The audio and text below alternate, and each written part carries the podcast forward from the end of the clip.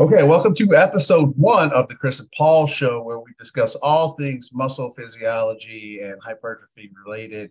Uh, I am here with my buddy, colleague, uh, friend, pal, uh, Chris Beardsley, uh, the king of hypertrophy and the best guy in the business when it comes to muscle physiology. Did I gas you up enough to open the, the show there, Chris? That's a great introduction, Paul. Thank you very much. I'm glad to be here. Okay, so today, uh, first off, number one, I'm excited about doing this with you, and I, I love that we can get into this and actually discuss this in a very like organic and fun and authentic way because you and I have some really good um, off-topic like conversations where we're not doing like the educational portal stuff, where we get to kind of BS and free flow it, and that's what we're going to do today. So I think it's going to be a lot of fun and interesting. And the topic for today, episode one, we're going to cover is stretch mediated hypertrophy, you know, kind of lay the groundwork uh, because this gets talked about a lot on social. I know you see that. Um, and there's this overarching theme right now that's getting kind of permeating throughout the landscape of uh, the evidence based community and social media and the fitness spaces to talk about all there's this the, the quote I see most common is there's a building body of evidence that says all muscles grow better at longer lengths.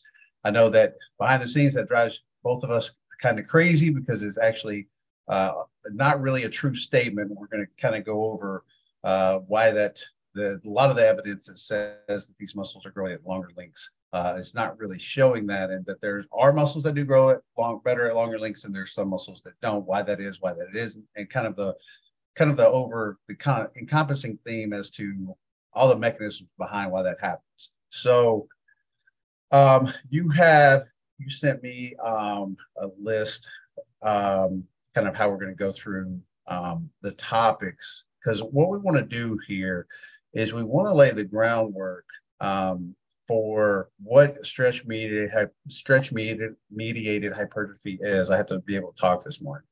So what it is, um, you know, what causes it, um, you know, how long does it happen? You know, why it differs between muscles, uh, which muscles experience and which muscles do not. The, the two that we're really going to cover today, eh, more in depth, will be the biceps and triceps. So um, that way I don't end up talking too much like I usually do. Uh, let's start off and kind of lay, we'll, we'll, we'll start with the whole groundwork thing. So what is stretch mediated hypertrophy? And whenever I hear that, the term I think of that you have in our notes here is sarcomerogenesis. Yeah, absolutely. So um, I think uh, to start with, we have to kind of define the, you know, sort of the terminology that we're using. And I think a lot of people, when they say stretch mediated hypertrophy, they're kind of referring to extra hypertrophy that happens when we train a muscle in a stretch position, which, you know, fine. I think that's a good starting, a good starting point for the discussion. But I think we can be more precise. I think we can also say, you know, uh, more about what's going on because what we generally tend to see is that when we train muscles in stretch positions, or if we use other scenarios when muscles are experiencing passive tension, then we do tend to see that the, the extra hypertrophy isn't coming from the same kind of source. It's not coming from the same type of hypertrophy as we tend to get uh, when we're training in sort of uh, more moderate muscle lengths. We tend to find that, uh, or just with active tension, for example, so concentric only contractions. We tend to find that when we're training with these concentric only contractions or uh, isometrics at short lengths or just through a, a partial range of motion at a, at a, short to moderate muscle length, it tends to be just from an increase in muscle fiber diameter, muscle fiber cross-sectional area, um, and, and, that's occurring because of an addition of myofibrils in parallel. But when we add the passive tension on top, what we tend to find is that the additional hypertrophy is actually coming from an addition of sarcomeres in series. So I think it's really, really important for us to you know, add this concept into the mix and say, when we're adding this uh, kind of passive tension on top of the active tension we've already got, what uh, we're getting is not just more of the same, um, but it's something else on top of what we're already generating. It's uh, addition of sarcomeres in addition to the addition of myofibrils. Yeah, that that right there is is the really important part. So there's there's sarcomerogenesis and there's myofibrogenesis, and so there's we're talking about adding sarcomeres in series or in parallel.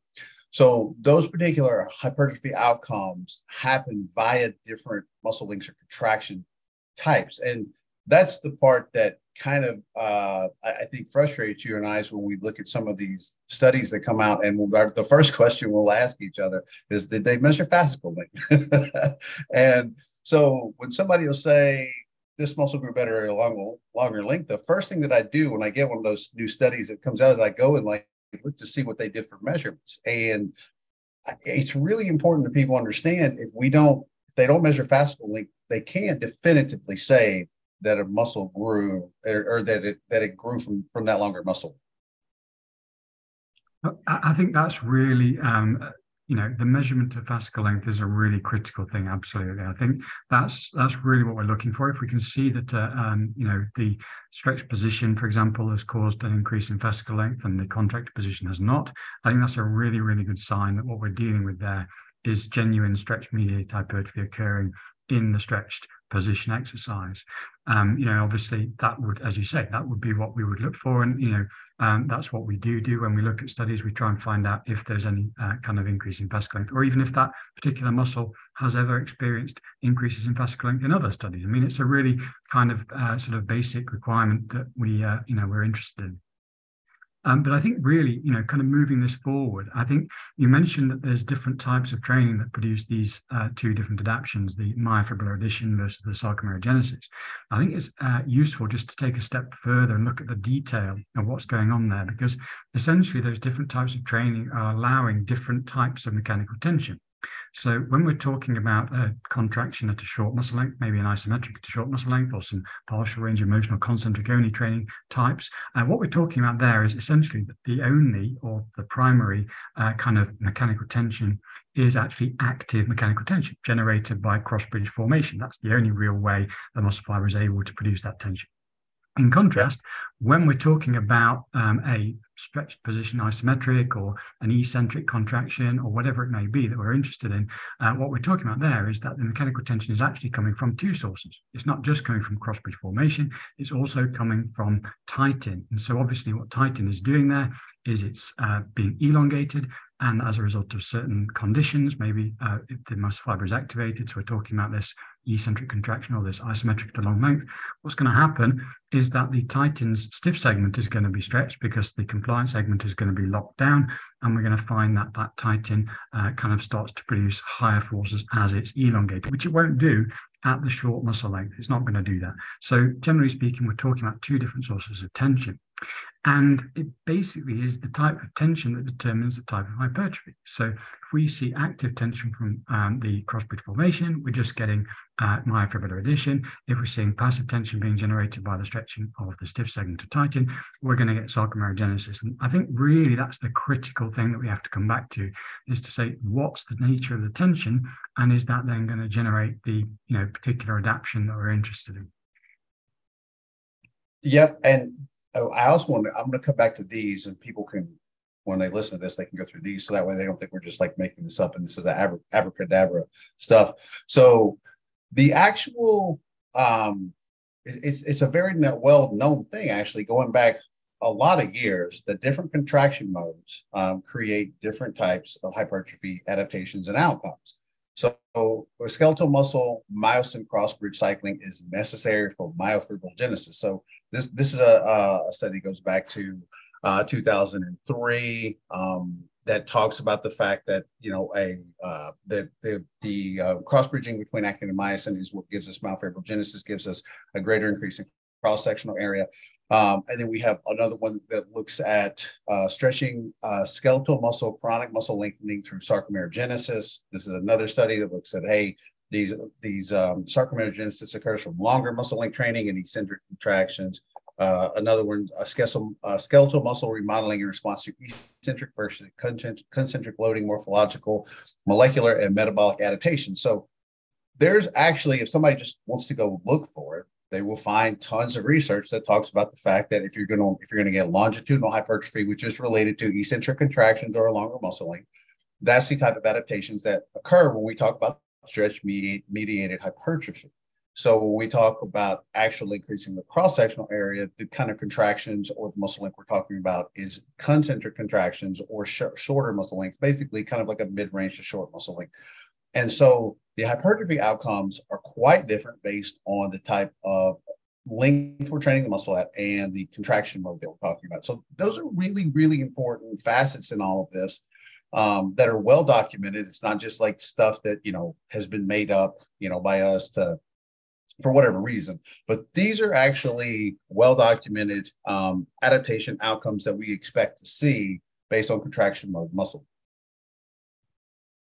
Yeah, absolutely. And just kind of building on what you just said there, we can absolutely take these different types of training and do a kind of a rough estimate of how much passive tension we think might be involved in them across the whole muscle. And we can kind of put them in an order and we can see that if we start off with the types of training that have the smallest amounts of passive tension or even no passive tension at all, we don't see any kind of sarcomerogenesis occurring. You know, do isometrics at short muscle lengths or we do, you know, concentric only training, we don't see any sarcomerogenesis happening from that at all.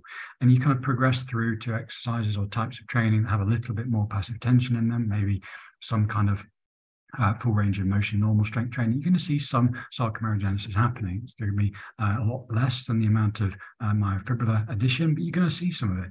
And then if you progress more towards the eccentric training types, you're going to see even more of that sarcomerogenesis. And actually, one of the really interesting factors about titin is that it's viscoelastic and not just elastic. So actually, it produces more force when you stretch it more quickly. So if you look at the fast eccentric training studies, versus the slow eccentrics. I'm talking about maximal effort in both cases, obviously. Um, in that situation, you tend to see more uh, sarcomerogenesis happening from the fast eccentric compared to the slow eccentric, just simply because titin is producing a higher force. There's more passive tension in that scenario.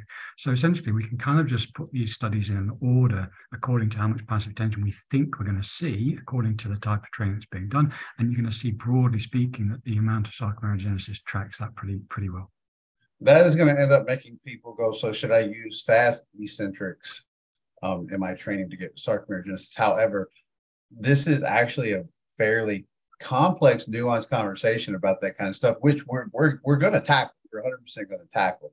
Um, so that actually is a pretty pretty good segue into the third uh, t- uh, bullet point that you have here, and that is how long does it continue occurring? Now, this is the part where when all this stuff comes up, it's also a if people would go research fascicle length measurements during hypertrophy based longitudinal studies, they would understand something very quickly. I'm not even going to say anything. I'm going to let you take that part. What do we generally see happen when fascicle length is measured in these longitudinal hypertrophy studies? And I don't mean just like one. I mean I've looked at probably eight to ten of them, and it's very similar um, if not exact, across all of these longitudinal hypertrophy studies. And we have these on hamstrings and quads and all sorts of lower body muscles. When we're doing fascia point measurements, what do we see happening? Okay, so basically, there's two kind of really key observations here. Firstly, is that increases in muscle fascicle length are super quick.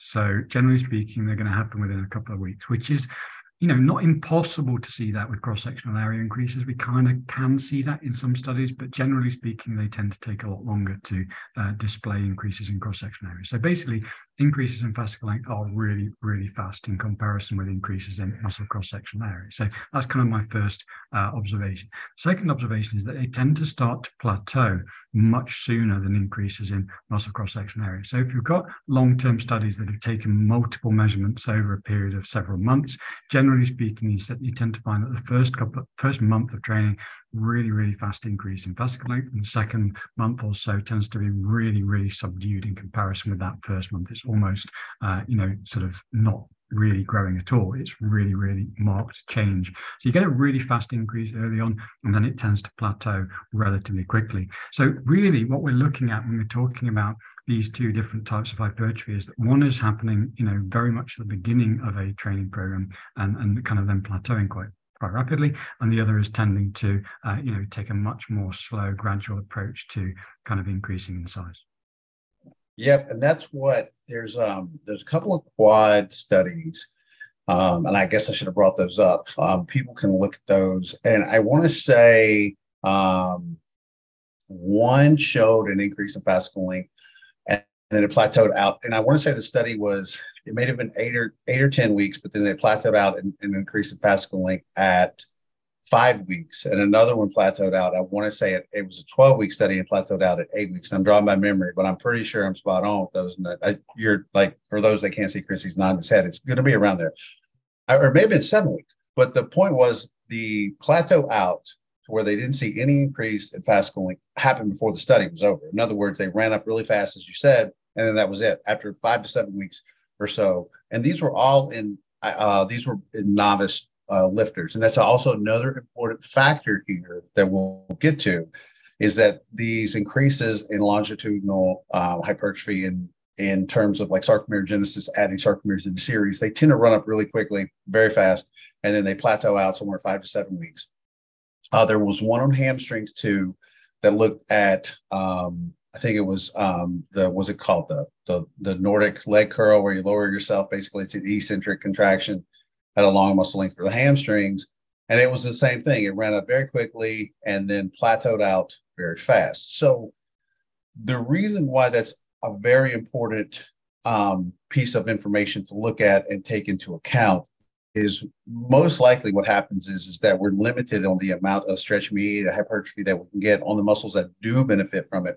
And from there on out, most likely what we're doing with longer muscle length is just training with longer muscle lengths and that kind of stuff in our training programs to maintain the adaptations that we've achieved uh, from doing that. Um, I think it's also suffice to say, and you might have the research on this. I, I would, uh, I think that the any of those longitudinal uh, adaptations where we get sarcomeres in a series, they probably go the fastest too, right? We we see those experience, uh, they go away really quickly once we're in a detraining mode. Yeah, absolutely. We're definitely seeing a, a very fast uh, kind of adaptation in both directional, you know, kind of detraining effect. So adaptation then detraining effect, um, kind of, of, of muscle fascicle lengths. But uh, I think it's it's useful to uh, just consider why this is happening. I mean, obviously, you know, it's all well and good to observe the fact that it does happen, but I think it's really interesting to consider why it might be happening.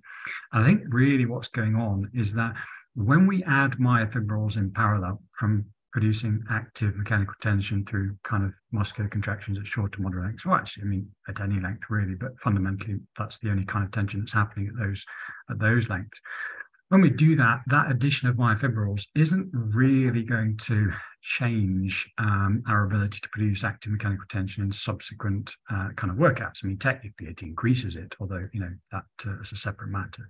But if we look at passive mechanical tension, if we add sarcomeres in series, what that's doing is it's actually causing, um, and obviously the addition of sarcomeres into the muscle fiber means that each of the sarcomeres in that muscle fiber is now going to sit at a shorter resting length. Yep. And when it elongates, it's going to reach a shorter maximum length. And that's just a function of fitting more sarcomeres into the same muscle fiber length that you've got in the muscle. Now, when that happens, obviously, the passive tension that is being created by the titin inside each sarcomere, because that's where titin is, is going to be smaller. So generally what we're doing Sorry, I don't know if you can hear, but there's a, a neighbour's dog in the background barking I, I, talking. I, I, heard him. so um, basically, what's going to happen is that the um, sarcomere is going to produce a small amount of force, passive tension, and that's going to mean that the sarcomerogenesis stimulus is reduced. And that's why I think what we're seeing in terms of fascicle length adaptations over a period of strength training programs is that the amount of passive tension is being reduced every time we add a sarcomere in series. And that's why we end up in a situation where we just can't add more sarcomeres after a certain point because we've already got uh, so many sarcomeres that we're not generating very much passive tension in each of our eccentric contractions or contractions at long muscle lengths. I draw now drawing from memory. I remember I think the hamstring study that I'm referring to actually saw an increase in fascicle length without um, an increase um, in sarcomeres in the series. I think that's the one I'm thinking of. I don't know if you remember that one by memory, but um, going back, yes, to what you're saying was, is that people kind of think of this um, in terms of the adaptations that are occurring where the sarcomeres kind of get lined up on top of one another. What happens is, as you said, over time, once those adaptations have occurred, it, those particular muscles just experience less passive tension due to those adaptations that are occurring. Are you trying to find? Are you trying to find that hamstring study? They, I, I, was I just know. curious to see if I could see one that I'd, I got in my mind, but I think I think there are some Nordic studies that show really nice um, kind of increases and decreases in fascicle length as a result of yep. uh, e obviously eccentric training, which is a really good way to cause fascicle length to increase. They do tend to increase, then plateau, and then and then as you were saying earlier, do tend to decrease pretty rapidly once uh, once detraining sets in. Yeah, and that that could lead into a whole different topic about why we, we wouldn't actually choose the Nordic hamstring curl as a or the Nordic curl as a have as a good hypertrophy exercise, um, or not for any any significant period of time. But basically, wrapping all of these parts up, um, that kind of I think the one thing that leads us into is kind of talking about a little bit about the length tension relationship, right? So the reason why some muscles experience um, stretch mediated hypertrophy, um, and don't let me forget to address the part that just because a muscle, we're going to say that a muscle probably does not experience stretch, stretch mediated hypertrophy, doesn't mean you would not get um, any um, um, muscle growth from it by training it along It just means it's not going to get that additional passive tension that we talk about um, here. So, because I don't, somebody's going to end up listening to it and, and going to say, Chris and Paul said that, you know, the biceps, triceps don't grow at all from the longer muscle length. That, that's not, at no point did we say that. We say there's muscles where we, we have studied, for example, I think a good one to bring up, like right now, talk about is like, we know the hamstrings um, benefit from longer muscle lengths. And then when we have something as simple as a using two leg curl study where we do one with the lying leg curl where you're in an extended hip position, so the, the hamstrings are at a shorter length, and then a seated leg curl where you're in a more flexed hip and they're at a longer length. We saw significantly more uh, hamstring growth in the seated version where the hamstrings are being trained at a longer length. So what we're getting at is there's more passive tension that's being added on. So it's the total tension amount that those fibers are experience. So it's the it's the active tension and it's the passive tension, which creates the total tension, which means that we're getting both what we're talking about uh, the longitudinal hypertrophy and then myofibril additions in parallel. So it's the combination of those two.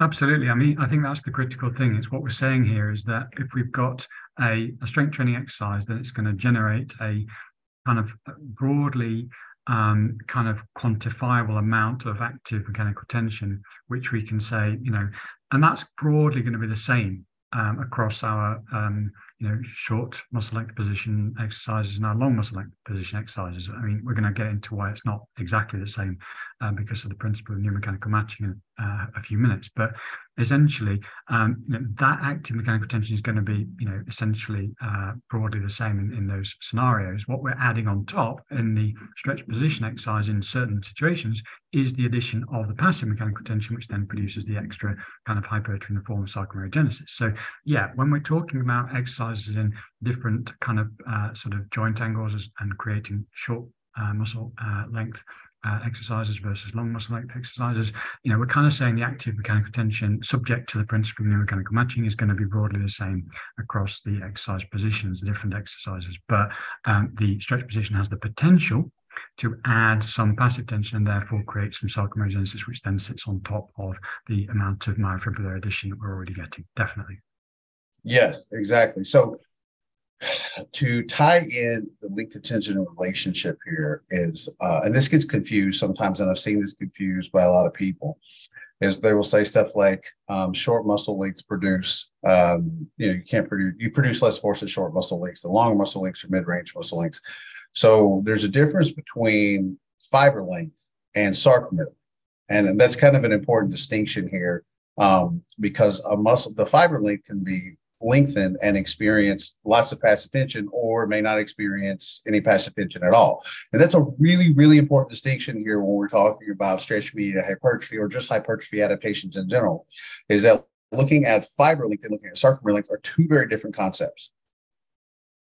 Yeah, absolutely. And every kind of muscle is going to have uh, its own sort of unique length tension relationship. And uh, when we're talking about length tension relationships, we obviously are talking about two individual relationships that are not hugely related to each other. We're talking about the active length tension relationship, which, which describes the amount of force that the cross bridges are producing. The num it's just basically the number of cross bridges, really.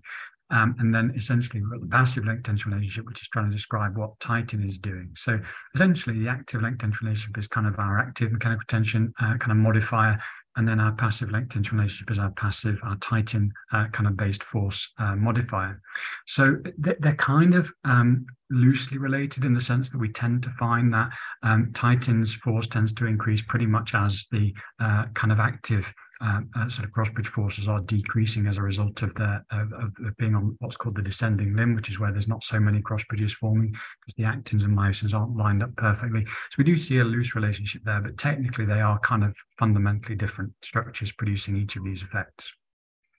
Yeah, I, I didn't. Yeah, I definitely didn't want to imply that there's no relationship. I mean, if we're going to get to the descending limb, um, the, the muscle, the fibers are linked there. But what we're we're talking about is the degree of either um, the cross bridging that's going that's going on. So, for example, a short muscle length, we have plenty of muscles that actually can produce significant amount of force at short fiber lengths because the Z disc, or the Z lines, are not pulled as closely together than the sarcomeres. So they still have sufficient um, cross bridging that's going on. Uh, they don't have that overlapping. Um, go ahead. What are you going to clarify there?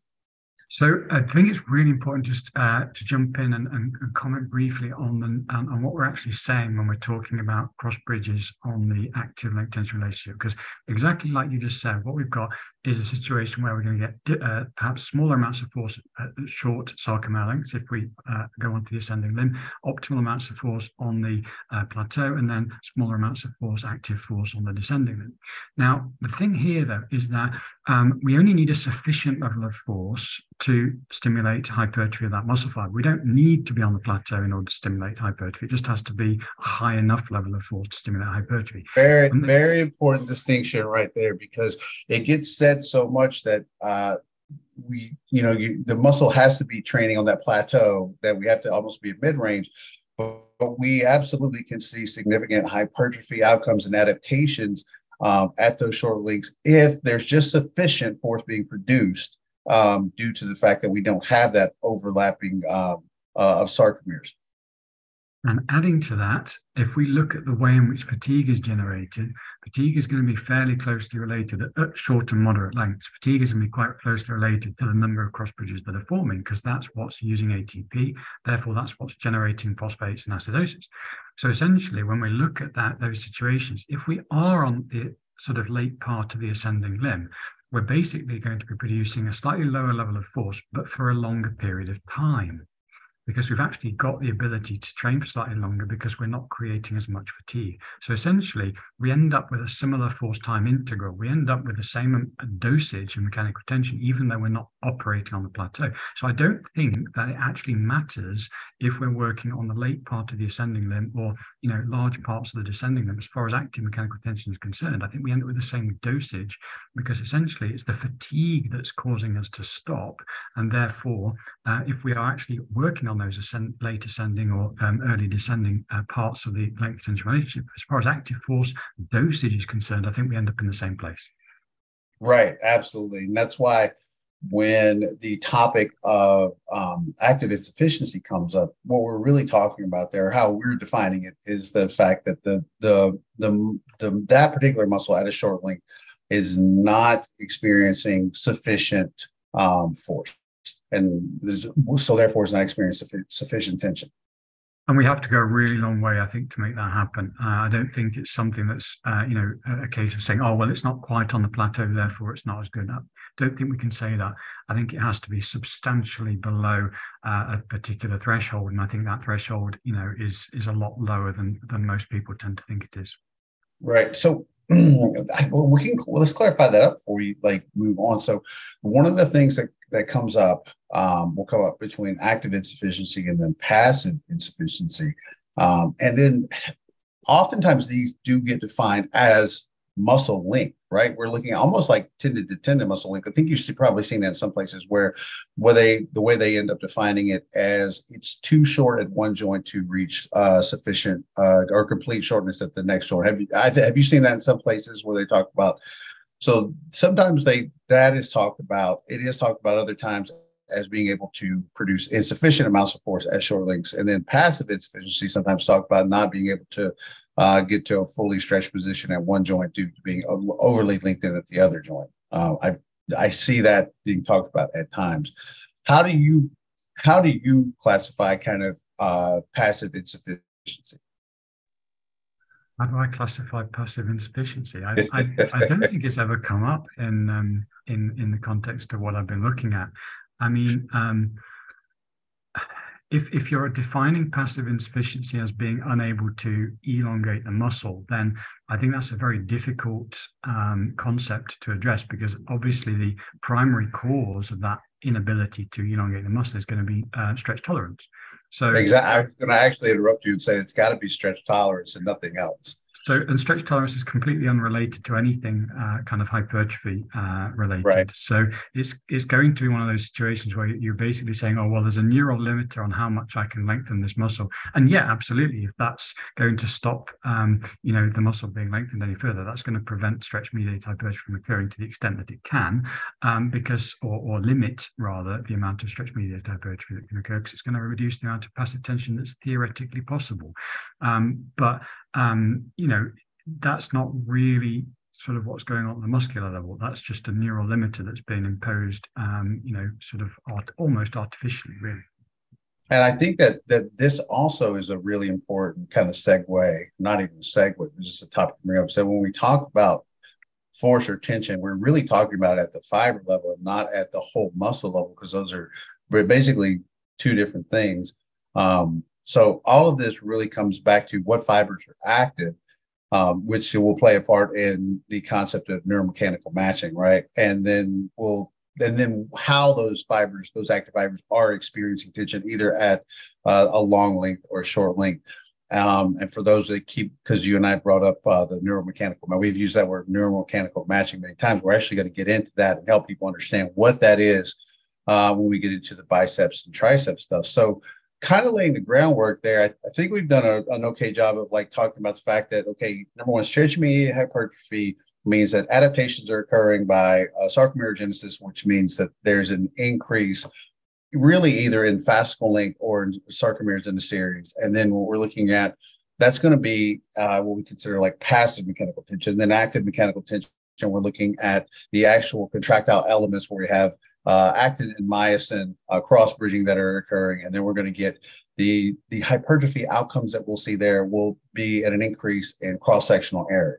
So that's kind of laying the groundwork for like the, what we're looking at there. And then the fact is that passive tension uh, is going to be the the mediator behind um, stretch mediated hypertrophy. It's going to be the catalyst behind it.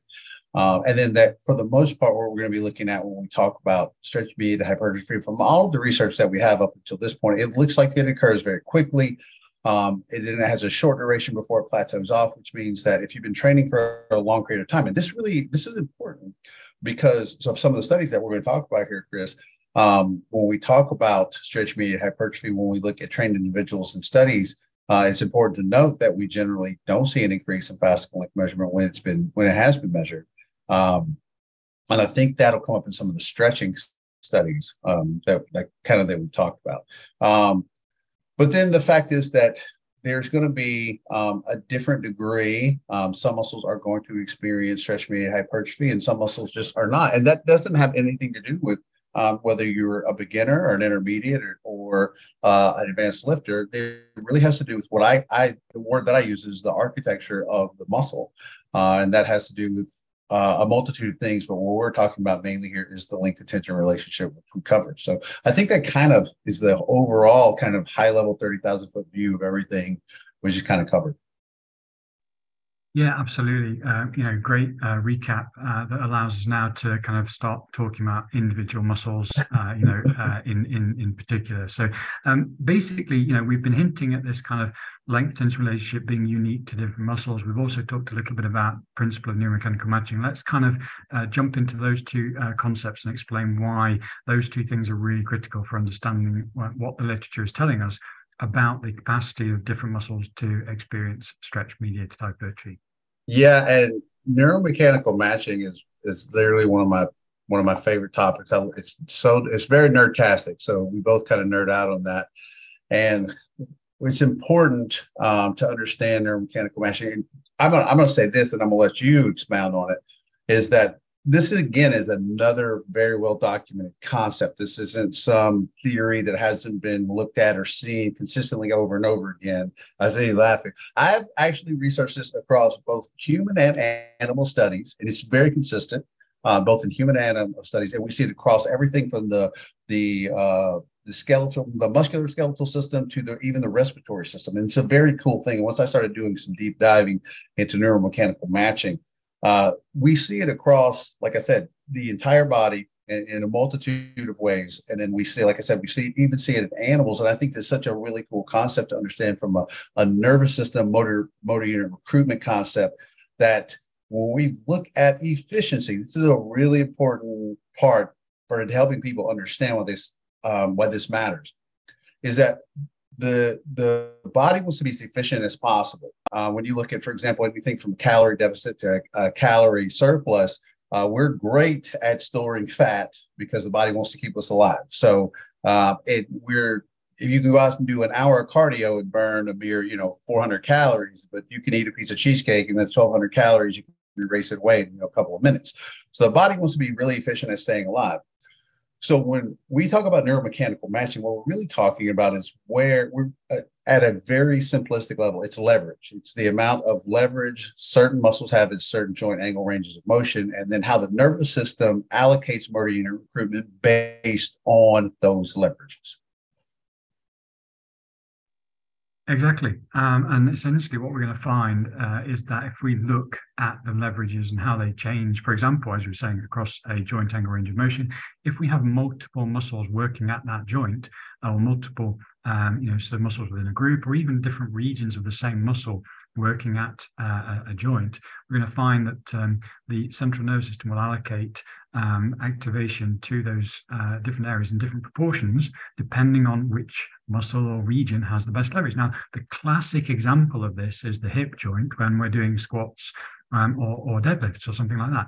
And basically, what we tend to find is that uh, in the uh, most hip flexed position, it's the adductor magnus that has the best leverage. And we tend to see that that, therefore, um, you know, uh, sort of has the greatest contribution to hip extension in that, uh, in hip extension torque in that position.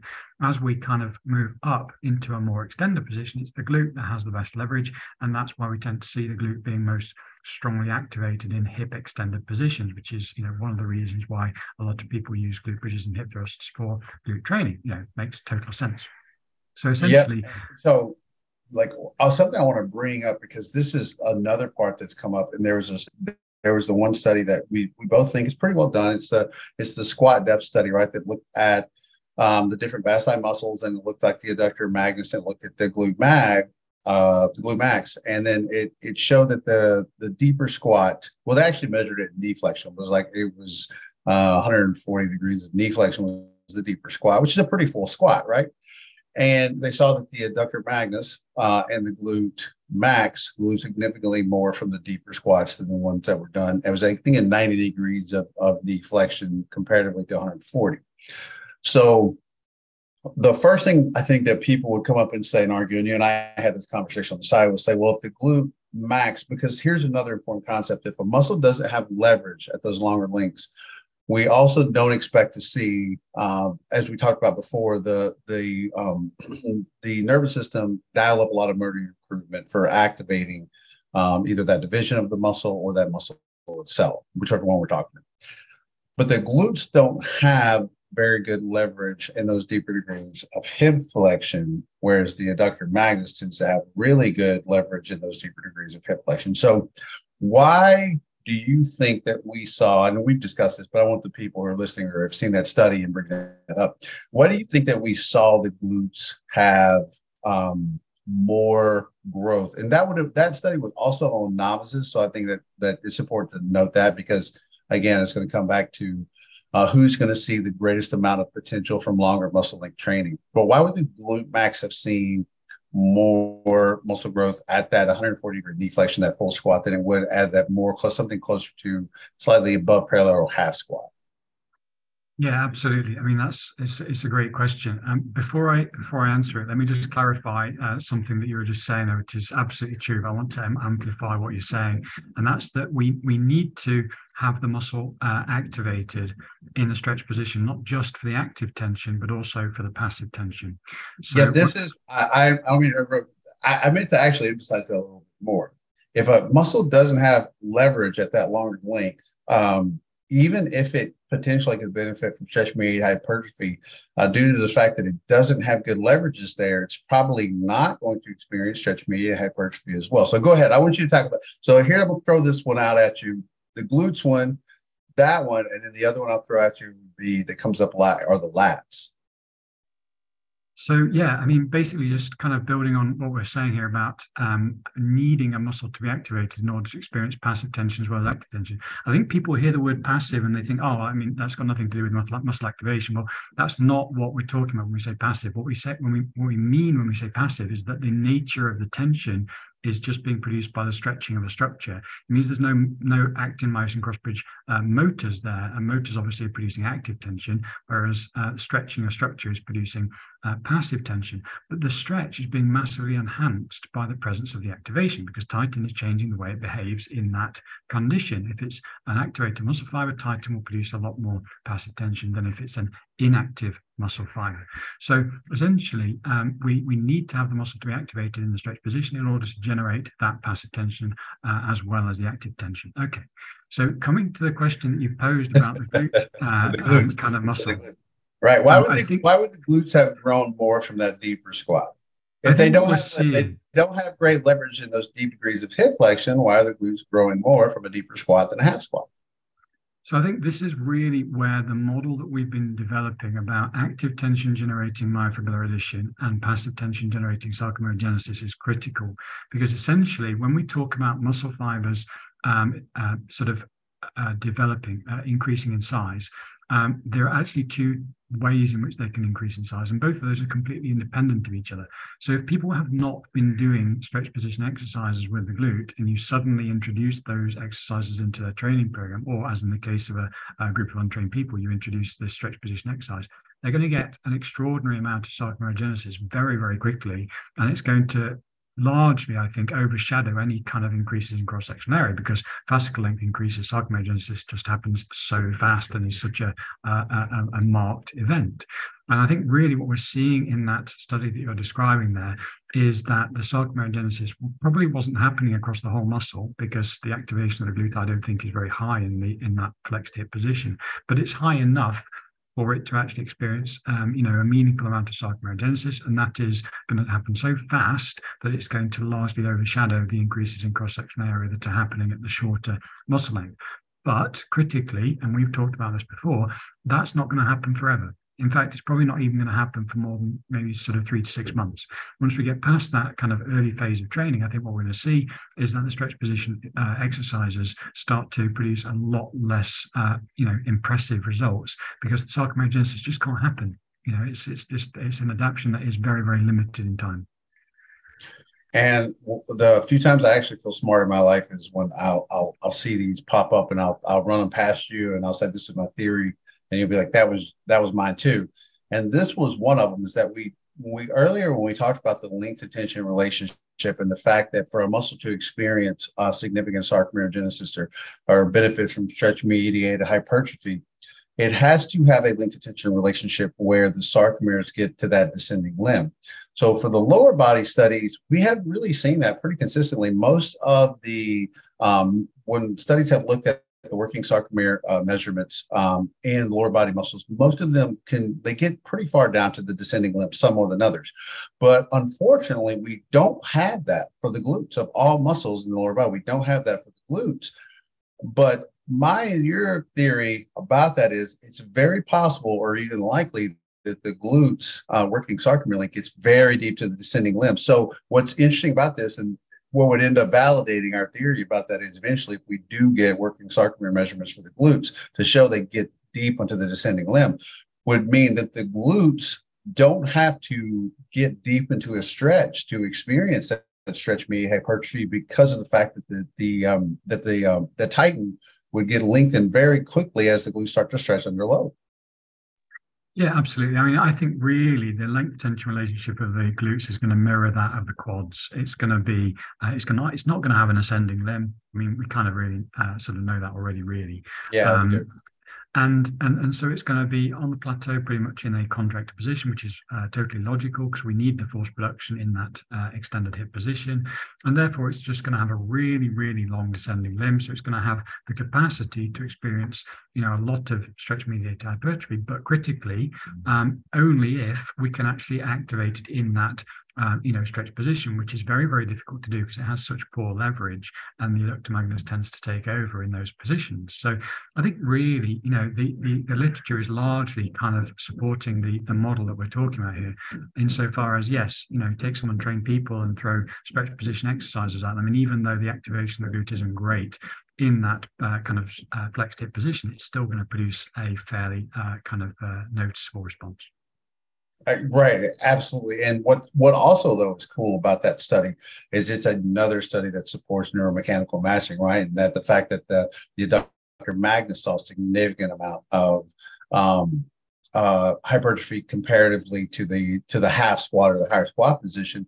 And again, we're looking at that once you go to deep degrees of hip flexion, the adductor magnus. We didn't even need to know because I, I don't think we have working sarcomere measurements for the adductors, um, but I'm not positive I don't think we do. We do. We don't do. No.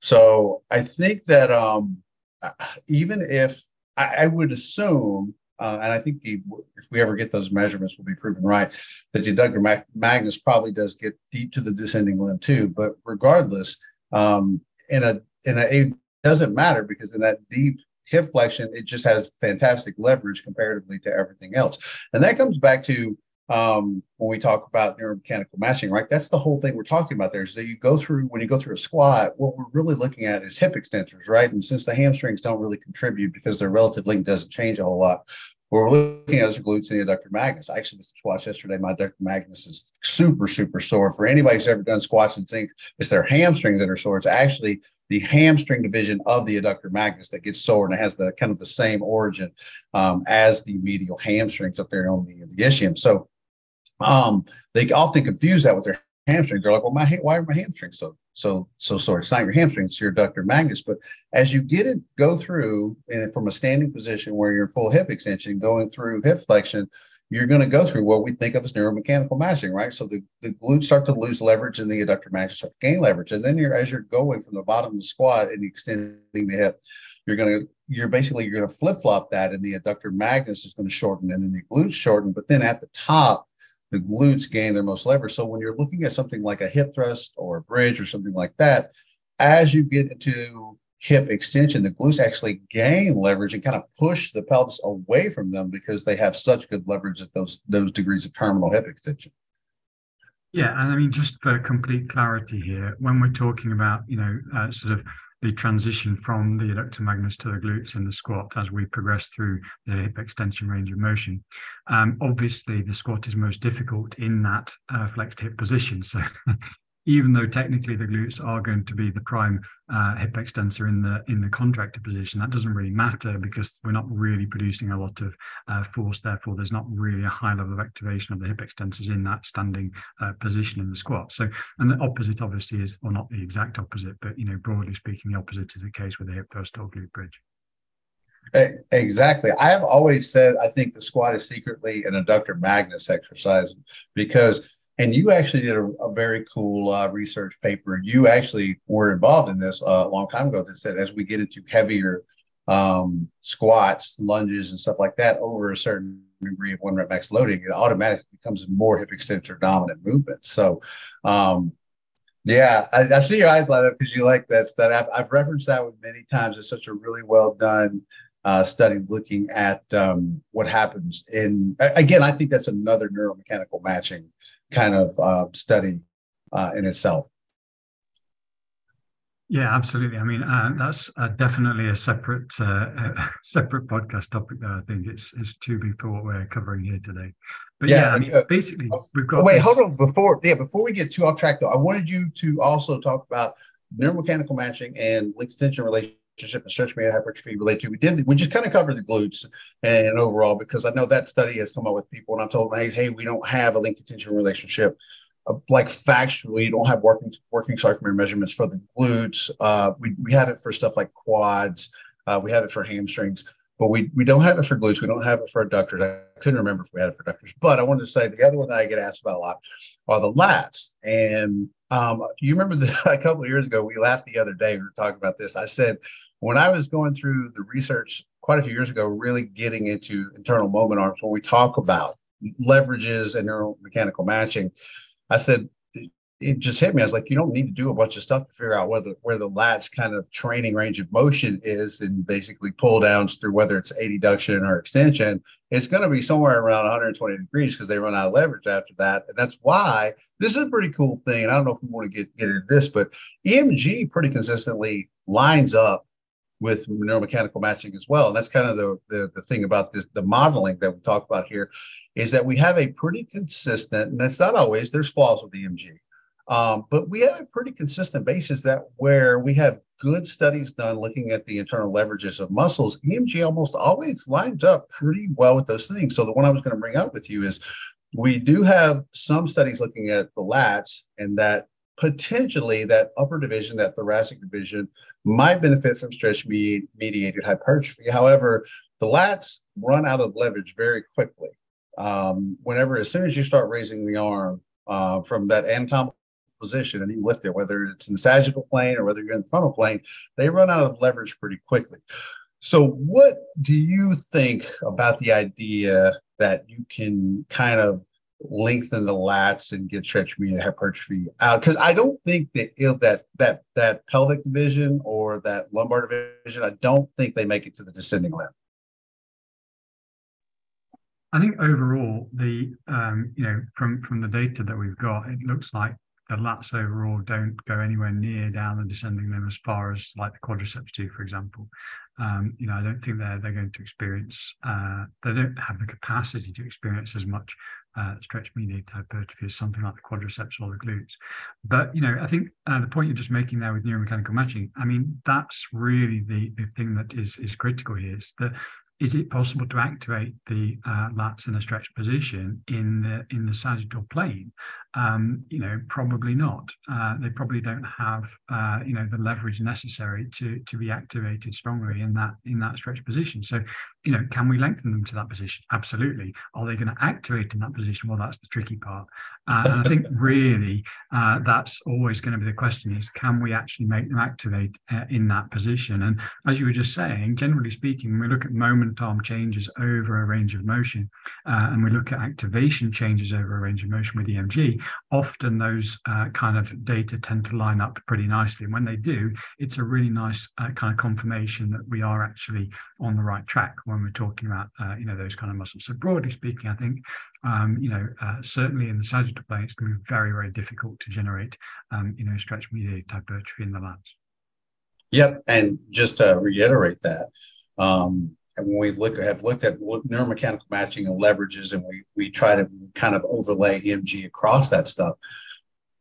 Depending on if we're working through the frontal plane or sagittal plane, when we go through the sagittal plane, we always see a lot of rear delt, right? And that lines up really well with the fact that we know the rear delt have great leverage throughout that entire joint angle range of motion through the sagittal plane, all the way from like 180 degrees of, of shoulder flexion with the arms completely overhead, all the way down to that anatomical position. The rear delts have good leverage throughout that entire, entire range, where they really don't have any leverage kind of in that frontal plane uh, when they've been measured there. It's very minimal. And um, and then on the EMG, we generally kind of see that mimic there is that the rear delts don't really show up a lot um, in those kind of a lat pull down through the frontal plane. Whereas if you're doing like a shoulder extension movement down through that sagittal plane, they they they're very highly activated. That, like you said, that's a really cool confirmation that we're getting. Like, okay, so these things continue to line up for modeling, so we know what's going to be producing the greatest amount of force based on leverages and those kind of things through through particular motions.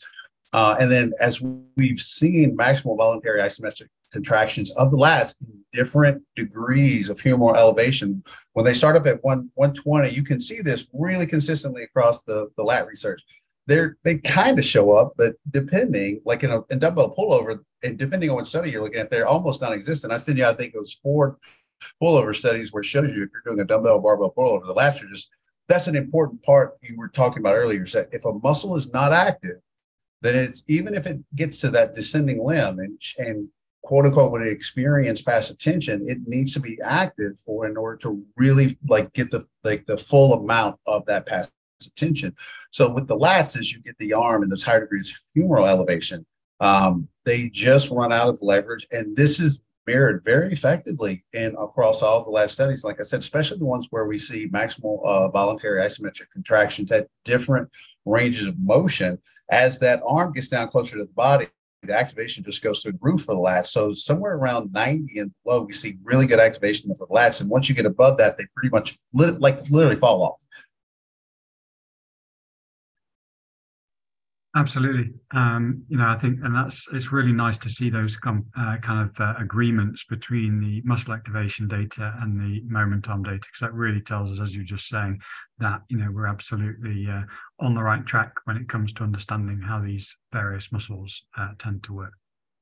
Right. Uh, and so, for kind of putting those pieces together, what we're just talking about is number one, the length tension relationship, how muscles experience stretch mediated hypertrophy, and the second thing is to, in order for us to get into this other part where we're going to talk about biceps and triceps, we need to understand where those muscles have leverage and their length of tension relationship so we can understand when we look at these longitudinal hypertrophy studies, what those outcomes are actually telling us. They're like, we need to understand, like, when somebody says, um, biceps benefits from longer muscle lengths. And when we, you and I send each other one of these, it's a, it's a literally one minute conversation. We're like, that's what happened there. And then we just move on with our day because uh, the fact is we, we, because we understand this modeling, um, we, I don't look at the, what they said in the, abstract. I, I look at the methodology they used in the study and then I go, okay, well, this is what actually happened.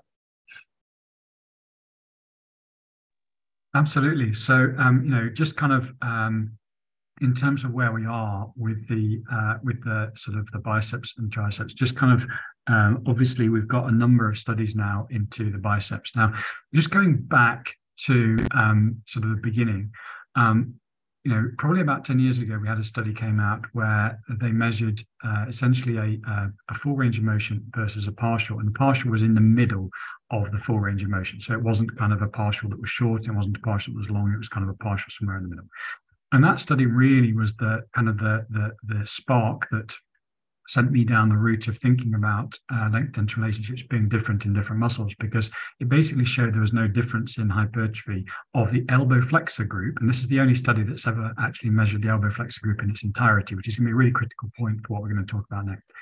Uh, but basically, only study that actually measured the elbow flexor group in its entirety, and they found no difference in the hypertrophy between the of motion, obviously, which incorporates a stretch position, and the partial, which did not. And so, really, um, kind of that was the study that made me start to think about, um, you know, is this lack of stretch mediated hypertrophy in this study um, essentially telling us something important? And obviously, you know, that's the model that we've now been working with, which is that um, the the uh, essentially the, uh, this, the stretched position isn't benefiting the elbow flexor group as a, as a whole because um, the individual elbow flexors don't have length tension relationships that go very far down the descending limb, and that's I mean that's verifiable. We can we can see that in a number. I think uh, you're so so to clarify for people, uh, you're talking about the 2012 Pinto study right now, right? Exactly, exactly. So it goes back a very long time, and it's basically uh, sort of. Then there was obviously the the Nunes study that came out after that, where they compared, uh, you know, sort of uh, different strength curves, not ranges of motion, but strength curves. Uh, but those strength curves essentially creating the same effect as range of motion um, by essentially causing uh, peak forces and therefore uh, peak activations to occur at different sort of parts of the exercise range of motion. And so uh, that basically found the same result, but they actually only, I think, measured. Um, they measured. The, they measured at, I think it was fifty percent um, when they when we're talking about like distal or proximal measurements. It was like a fifty percent. Uh, but measure. they only measured the biceps brachii, which I think is is the critical point. They didn't measure the entirety of the elbow yeah. uh, flexor, but they still found the same kind of result, which is that there was no stretch mediated hypertrophy, which really kind of uh, sort of got me uh, sort of uh, thinking along the same kind of lines. So I let's back up for a second to the 2012 Pinto study because we discussed it really quickly before we got started, and I think it, this it's super important to lay the groundwork with that one, right? Because um, that one it was a full range of motion preacher curl from basically a fully extended elbow to 130 degrees of elbow flexion. So what we would consider a full range of motion preacher curl. And then they used a partial range of motion preacher curl where it was 50 to 100 degrees. So kind of that almost what you think of as just like the mid range. Um, you know, like I'm just it, it's not like a fully extended elbow. We're not fully closing off the range of motion. We're kind of just keeping it within that mid range. The outcomes from those were no were no different in the elbow flexor uh, hypertrophy outcomes. That was the point that you were trying to make about that one. Despite one of them used a, a full range of motion and one of them used a partial range of motion, but the outcomes, hypertrophy outcomes, weren't any different. Exactly. And the critical thing here, though, is that by measuring elbow flexor muscle thickness, they're actually capturing the entirety of the muscle that is being used to perform that motion. Therefore, neuromechanical matching is irrelevant because we're measuring everything. And yep. neuromechanical matching just moves hypertrophy from one place to another, really. So if we measure everything, now you made a good point about it only being one particular location on the muscle, and that is a limitation. But fundamentally, we're measuring the whole muscle. So, you know, we're not really expecting to see differences in hypertrophy. Now, the reason this is critical is because when we look at the leverages of the individual elbow flexors, they change massively across the elbow flexion range of motion. The biceps brachii have great and brachialis have great leverage in the stretch position, and the brachioradialis has great leverage in the contracted position. So if we are starting from a neuromechanical matching point of view, we would expect the stretch position exercise to cause more biceps brachii and brachialis growth, and the contracted position exercise to cause more brachioradialis growth. And uh, that's the really interesting thing is because when studies came after this and started uh, just measuring biceps brachii, they started to have a tendency to find greater biceps brachii growth in the stretch position. And of course, they then attributed that to stretch mediated hypertrophy due to extra tension.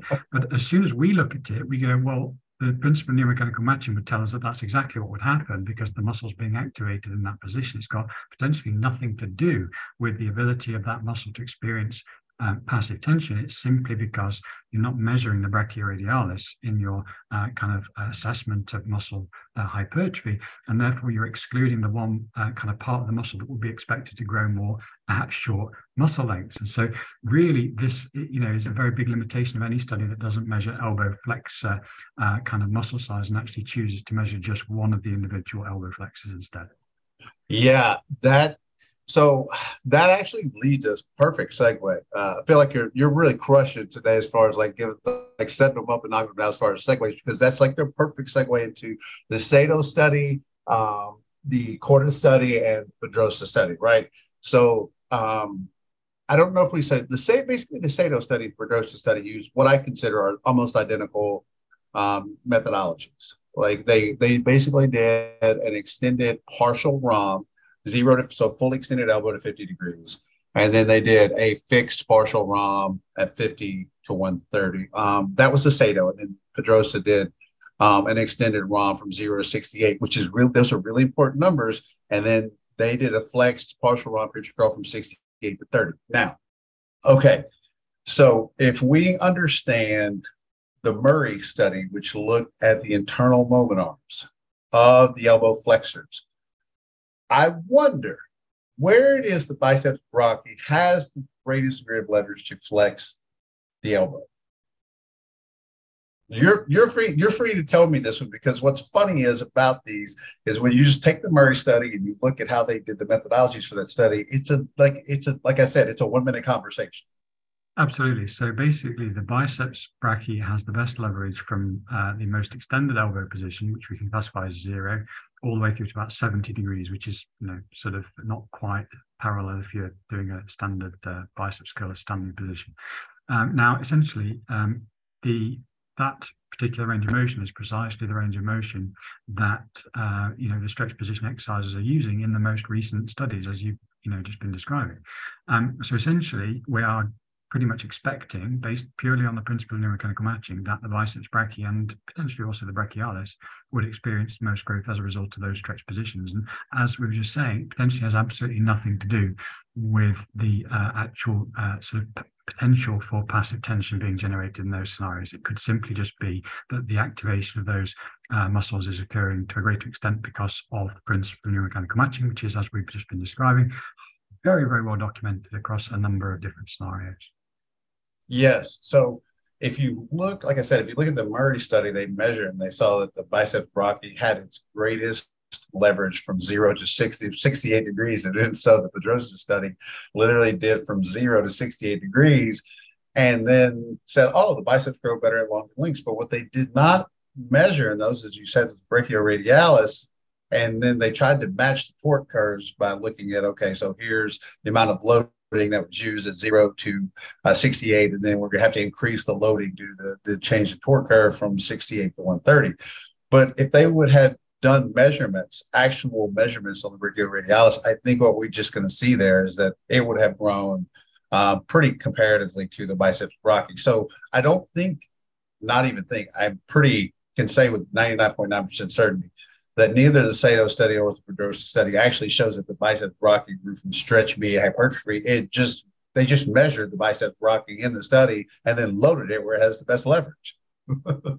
so, but yeah, basically it's growing at a more extended elbow angle um, and that's where it has best leverage. Um, so we would expect that to be the case. I don't think it necessarily is, uh, as we were just saying, a guarantee of, of, of stretch mediated hypertrophy. Let me address one more point, which is coming up in the most recent studies, which is that um, we're tending to see um, the difference between the uh, extended elbow position, the stretch positions, and the contract positions being in the more distal parts of the muscle. So this is something that's coming up a lot, and I think it's something that needs also to be addressed. And people are saying, you know, quite rightly, that when we see distal region hypertrophy occurring preferentially, it's often a sign that uh, we are getting stretch mediated hypertrophy in the form of addition of sarcomeres in series.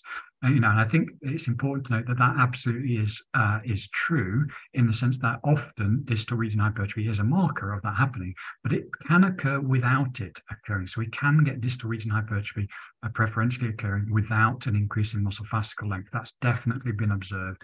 Uh, and so essentially it's not, you know, a guarantee.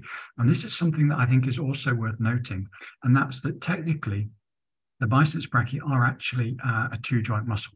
So, or two joint muscles. So basically when we're talking about two joint muscles, we see something really, really interesting. So if we look at the hamstrings, for example, and we look at the rectus femoris, for example, we tend to find that they have very, very clear proximal and distal region um, uh, activations and also hypertrophy.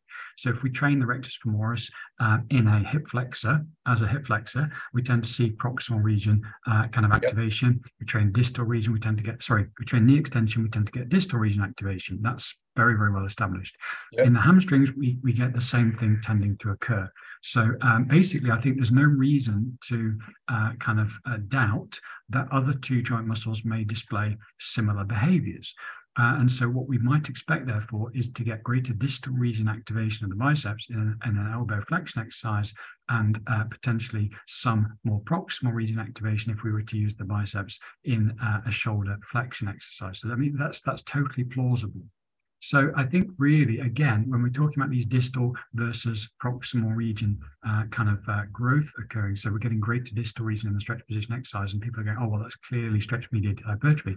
I'm like, yes, absolutely it could be, absolutely could be, but there are also other plausible explanations of that happening. Firstly, it could just be regional apropos of nothing because different regions will do different things, or it could be regional apropos of you know this fact that we are dealing with a two joint muscle and we tend to see the location closest to the joint being the area that is most uh, strongly activated uh, in uh, the, you know the exercise that we're doing. So I don't think we can use distal region hypertrophy as, as a proxy for uh, kind of uh, stretch mediated hypertrophy. It's absolutely other. There are absolutely other possibilities. Yeah, and that actually is a really great point. Is that as you said that we, for the most part, generally when we see um, sarcomeres in series, stretch mediated hypertrophy, sarcomerogenesis, it will tend to be in the distal regions of that particular muscle, but there are times when we see it regionally based, um, and it has nothing to do with that. Um, I think that one of your th- there's one that talks about that. For example, with the hamstrings, it was a um, a stiff leg deadlift related to a leg curl, and we saw regional hypertrophy there. And then um, sometimes the um, the actual resistance profile itself can play a part in what region um, is going to uh, experience hypertrophy, whether it's proximal or distal as well. So those are kind of um, areas that aren't, they're a little bit more gray because as you said, just because we get uh, regional hypertrophy, something in the distal regions doesn't necessarily, it's not a 100% signifier that stretch mediated hypertrophy occurred. Absolutely, uh, you know, and I think that's really why when we're looking at the uh, literature relating to the uh, elbow flexors at the moment, and I, am going to use the words elbow flexor uh, rather than biceps. so yep. when we're looking at the elbow flexor literature at the moment, I think um, there are definitely, um, you know, sort of good reasons to interpret the literature in a very different way from the way it's currently being interpreted. I mean, generally what we tend to see is people look at the literature and go, hey, I've got, you know, these studies, these most recent studies are all kind of giving indications of the biceps experiencing stretch mediated hypertrophy, as if it's almost like we've got, you know, sort of counting counting the number of studies that show one thing versus another thing. And I think a better approach is to try and uh, understand what the actual physiology is, is telling us, apply that to the data that we've got, and go with our framework of how we understand how this stuff works. Here are our data. If we now drop the data into that framework of how we understand the basic physiology, uh, what comes out the other end is something completely different from what uh, you know. I think most people are tending to I, I think right now the majority of the way it's presented is backwards of that. I think what happens is, we've discussed this many times, is that there's an outcome from a study. They print the outcome of the study in the abstract, and then uh, they basically, or if you read the whole study, and they they there's no when people read it, they just read, well, this is what happens. Um, a great example of that was the meta-analysis that looked at training to failure. Um, and they said in one of those parts, they said, well, if you're training with high reps, uh, training to failure is probably better. And I, I, my first thought when I remember reading that was, what would be the mechanism there would change that? They, they don't ever explain that stuff. I'm like, you know, you need to explain the mechanism. So I think one of the things that um, uh, that generally we look at is when we talk about we get a new study or somebody sends it to us or you get one or whatever we share we look at the methodologies they used and then we try to understand from a modeling standpoint why these outcomes occurred and not so much we just look at the outcomes and say this happens because here's the thing chris if you base your ideology around study outcomes and just say this is what happens, you're going to be all over the place. You will be all over the place week to week. And I can actually, you know, one of our rules is people may not, our rules is we'll never name names in this, but there's people within the evidence-based community, and I think what they do is they they don't have um, they don't understand either understand the mechanisms or don't have a model. And then what happens is when studies come out, they just say this is what the study shows, so that's what it is. And I'm like, but what's the mechanism that produced that? So when the meta-analysis came out for training to failure, again, and one of the things they said, I remember being up in arms because they said, well, if you train with higher reps, it's better to train to failure because that'll produce better hypertrophy outcomes. And I remember thinking, you need to explain the mechanism to me why that would be. Like you can, if you can't explain the mechanism, I'm just going to dismiss that because there's no mechanism that would make sense as to why that would be. So if you, as you said, if you have a model, we, we'll talk about that a lot through these, right? And then throughout the educational portal and everything, that's what you have to build. You have to build a model. So then when these studies are done and you look at the mechanistic approach that they use, you can understand why the outcome was what it was. Absolutely. And actually, that's a perfect segue into now sort of talking a little bit about the triceps because um, when we look yeah, at the data, finally, finally going to get you on record to talk about that crappy triceps study. We're gonna we're gonna get to it, but let's let's let's get now that we kind of established. I think we could say with with these, and we're looking at oh we, we didn't get to one. Let's let's do this last one, and we'll get to triceps. So the other one, as you were just talking about, if the, since the biceps are, are a they're a biarticulate um, muscle, both heads of the biceps are they're biarticulate, so they both cross the elbow and the shoulder joint. So uh, only if we just had a study that looked at a, a hyperextended shoulder position where the biceps were really lengthened compared to one where we had a, a flex shoulder position, if we just had a study like that, and we had the outcomes there. We get an idea if, if the biceps really been. Oh wait, Chris, we have one of those. It's because the latest CORA study where they did um, a incline dumbbell curl compared to a preacher curl. I know what you're going to say. I'm just setting that up for some for some hyperbole. Go ahead. Go ahead. the, the, problem that we've got with these uh, uh, comparisons is that um, the strength curve isn't necessarily going to be what we want uh, in order to make that uh, comparison appropriate.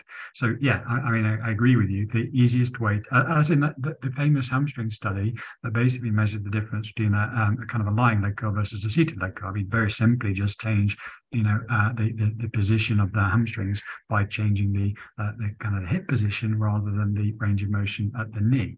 Um, you know, very very kind of uh, clever way of doing it.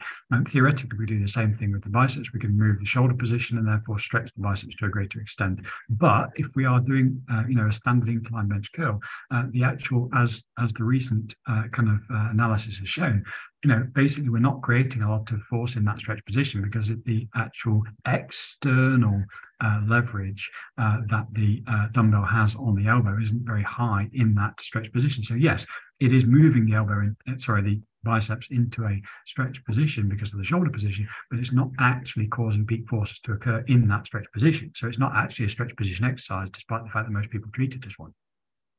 What is interesting about the core study is that from everything they documented, it's actually a really well done study. Um, and it was on trained women. I think that's kind of an important thing.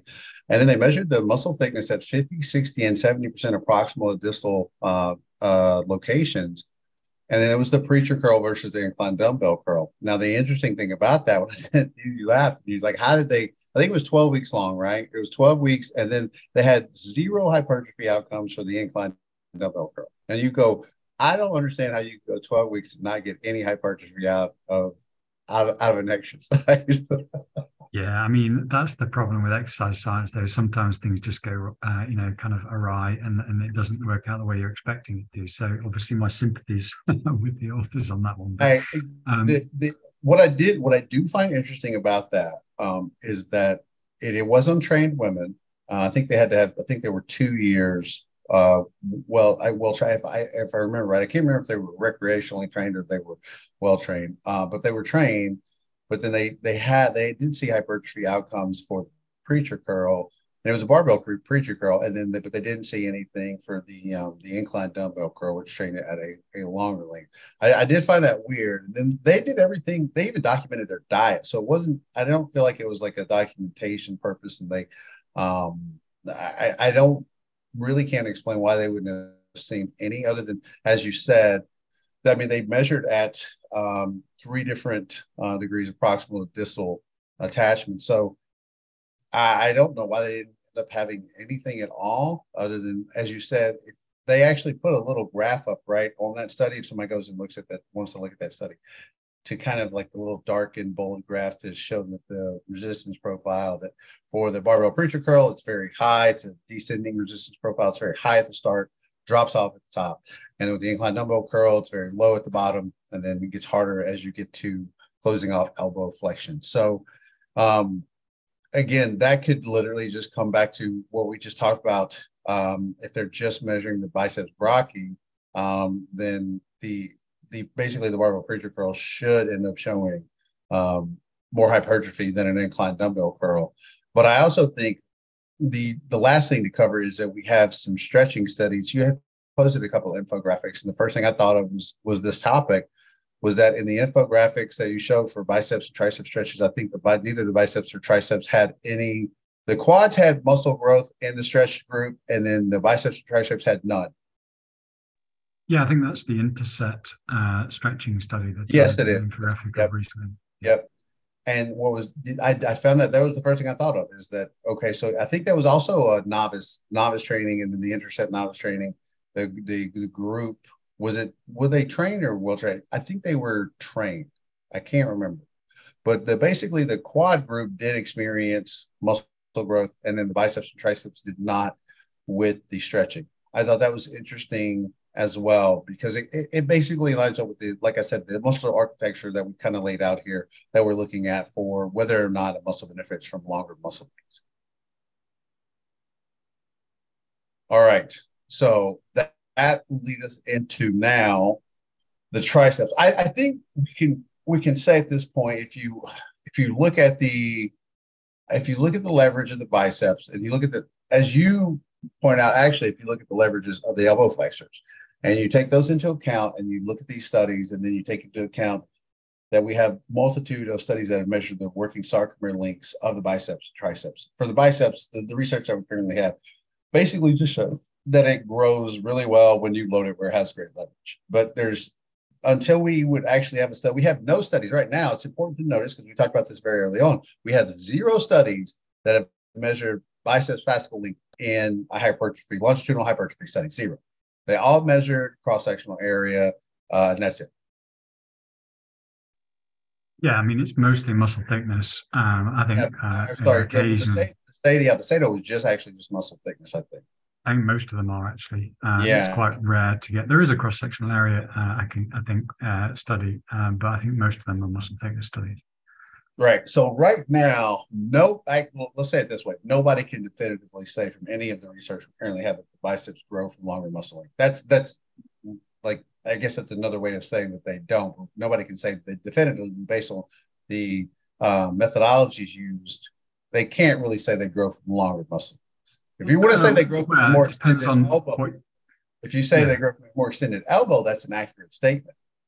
Which technically is the same thing as a longer muscle length, but the implication is that it's the passive tension that's causing stretch mediated hypertrophy. I think what we're saying here is that there isn't, uh, from from the interpretation that we described today, there is no uh, strong case to be made that the biceps brachii are growing as a result of stretch extra, as a result of you know uh, the stretch mediated hypertrophy. They're growing uh, at uh, extended elbow positions because that's where they're most strongly activated. And that's just principle of neuromechanical matching. So really what we need to see is either studies starting to look at elbow flexor hypertrophy as a whole, or we need to see some other kind of adjustment being made, uh, you know, to, as you were saying previously, maybe looking at uh, shoulder angle to create, uh, you know, a stretch position, but obviously then managing the strength curve. Um, I think that's what we really would need to see in order to address that. I, I think in order to for somebody to accurately say or to make the statement that the biceps grow from longer muscle lengths we would need a um, extended shoulder position with a resistance profile where the biceps are, are um, challenged at you know at the elbow right? We're at a fully extended elbow and then we would do fascicle length measurements at the start and the end. So um, that would be kind of the ultimate study. Am i missing unless i'm missing one thing. No, not at all. It's just that it's the perfect segue because when we start to look at the triceps studies, um, there is actually a study that did that basically for the for the triceps because um, when we're looking at you know basically our favorite uh, tricep study, which measured um, you know sort of uh, muscle fascicle lengths, uh, which is obviously uh, critical. Um, that actually used the overhead position, obviously, to create an increase in, in triceps brachii long head uh, length, but it also modified elbow positions to do the same thing. So not only are we modifying shoulder angle, we're also modifying elbow angle in that in that particular case. Oh, okay, um, so that I, that let allows I feel like that allows me to say because we I, I, feel like overall we have a little bit better some of the little bit better uh, studies as far as triceps goes when looking at some of the stuff than by like I said we don't have a single study that looks at uh, fascicle length for the biceps, but we actually have a few for the triceps, and we have different uh, shoulder positions um, and resistance profiles. So we have a little bit, what I consider a little bit clearer picture for the triceps. Yeah, I mean, I think uh, definitely it's a huge value uh, to have a fascicle length measurement, as we've been talking about throughout this whole conversation, and you know, to have that in a study that has measured differences, um, you know, between uh, two different exercises is just so valuable because it allows us to determine that you know if fascicle length isn't increasing um, you know or is not different in terms of its increases um, then that's a really clear sign that we're not getting stretch mediated hypertrophy yeah so I'm gonna let you tackle this one because I, I, sent I sent you this one and you were you were really happy about it. You did the I always call it the like the seal with the seal. When you ever see seals at the zoo and they're getting fish and they're clapping, I always I do the same thing when I get something that makes me excited. So this was a literally this is a fairly old study. I think that's why you were surprised by it, right? It was, it's from '95, but it's really well done. So yeah, so just going right the way back to the beginning of the triceps literature, there's a there's a 95 study which basically um, it wasn't chain it wasn't comparing different exercises. It literally was just looking at the overhead uh, triceps extension. I mean, that's all it was doing. It was just basically saying, you know, here's here's a, a you know a training program. We're going to do overhead triceps extensions. So obviously stretching the long head or training the long head in a stretch position. Um, you know, is that going to cause stretch mediated hypertrophy as measured by an increase in fascicle length? And you know, it didn't. I mean, that's the critical thing. We didn't get an increase in fascicle length after training the triceps brachii long head in that overhead position, which is, you know, really, really critical result. And, you know, if we could get something like that, um, you know, done in the biceps, that'd be an amazing uh, kind of uh, piece of information for us. But, you know, clearly what we've got here, you know, right at the beginning, we're seeing that triceps brachii long head is not increasing fascicle lengths after being trained in a stretch position. And that's before we even start talking about the actual, uh, you know, comparisons between stretched and contracted position exercise, uh, you know, and, and those studies themselves. So the, the study we're referencing here is called is, is Kawakami, K A W A K A M I, and it's it's it's I would have considered somewhat underpowered. It's only five subjects, but it was 14 weeks long, and they did an enormous amount of um, measuring as far as fascicle length, cross-sectional area. It's as far as that stuff, they it's really, really it's thorough. It's incredibly thorough for I think it's five subjects, right? Uh, I think it's five subjects for 14 weeks. They all did uh, overhead triceps extension, uh, French press. And what really happened over 14 weeks is there was literally no fascicle length increase. In 14 weeks of an overhead extension, where everybody says the long head is going to be stretched and grow, blah, blah, blah, blah, blah, and all that stuff. Did the long head grow? Yes, it absolutely did. And I get that comes back to us kind of circling back we, we, we didn't say that a muscle won't grow at a longer length. The whole point we're getting at is stretch mediated hypertrophy is means that you're getting an extra stimulus on top of what you'd be getting active.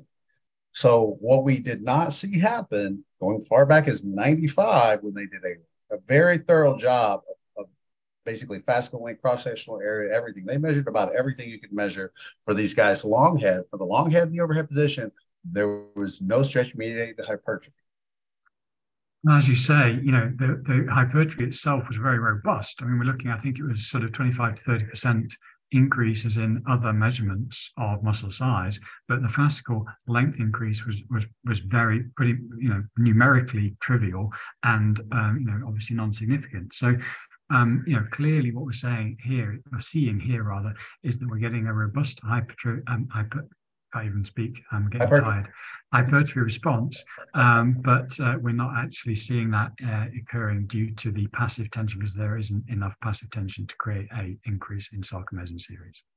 Yeah, and that will lead us into a nice segue for the the 2017 Go Go uh, the GOTO study um, that looked at the. This is another favorite of mine because it also is a very good neuromechanical matching study.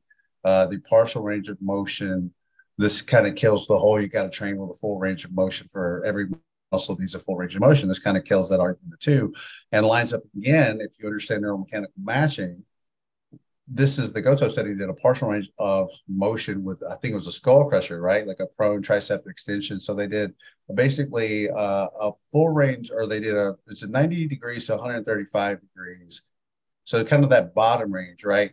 Uh, I, sometimes they flip flop these, and I think this is one of these they did that on, isn't it?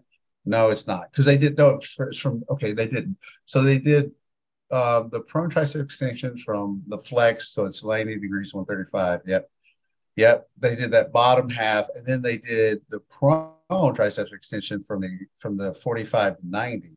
Um, yep. And so, and then the 45 to 90, there was far greater hypertrophy. I think it was pretty significant numerically very very different. I think it was almost double um, which is is you know very very surprising. But fundamentally what we're dealing with here is is definitely not seeing stretch mediated hypertrophy. Um, you know whether there's something else going on there with it's most likely just the region of the muscle being measured. You know obviously uh, different ranges of motion are going to cause different regions of the muscles to be most strongly activated. There's definitely uh, some um, moment arm data showing that proximal and distal parts of the uh, median lateral head certainly will grow differently or they expect it to grow differently according to slightly different ranges of motion. So I think really what we're just seeing here is is a difference in the region of the of the of the triceps uh, tending to grow at different um, uh, muscle lengths. What I, I do think this possibly shows as well is because they were only doing that 90 degrees to 45, so it's kind of in that you know, kind of what they call that like constant tension bodybuilders use, kind of that pumpy motion, is that when you're doing a full range of motion um, tricep extension, um, the lateral medial head have better leverage at that full elbow lockout because you're getting closer to like locking out the elbow. And that I think if you're failing before that, then you're not uh, loading them as significantly as if you kind of keep it in that range of motion where they have their best leverage. So that's kind of what I was saying. I feel like this one is another good example of neuromechanical matching occurring because um, that kind of in a skull crusher we're using that kind of um, that 90 degrees uh, of shoulder flexion position and you're doing elbow flexion there it's going to be a lot of medial lateral tricep and then if you're just keeping it in that range and they did do this they overloaded it in that range in that top half range then i think what's happening is is that you're probably just overloading them where they have quite better leverage than they do at that more flexed elbow position yeah i mean i I don't really have any other kind of suggestions for what could be explaining the results other than just neuromechanical matching, moving activation around between different parts of the triceps, whether it's between medial, lateral, and long, or whether it's between uh, proximal and distal parts of each uh, individual head. I don't think it's easy to kind of uh, identify it based on the data that, that we've got, but certainly that would be the only explanation that I could come up with for why we might see one particular measurement displaying, uh, you know, sort of uh, a great hypertrophy after one particular exercise in this particular context. Yeah. And so then we have 2018, a year later, we had the Strasanowski, Strasanaki, Strasanaki. Okay. So this is, this one lines up really well with the 95 study, right? They did fascicle length measurements, except this time they included a different shoulder position.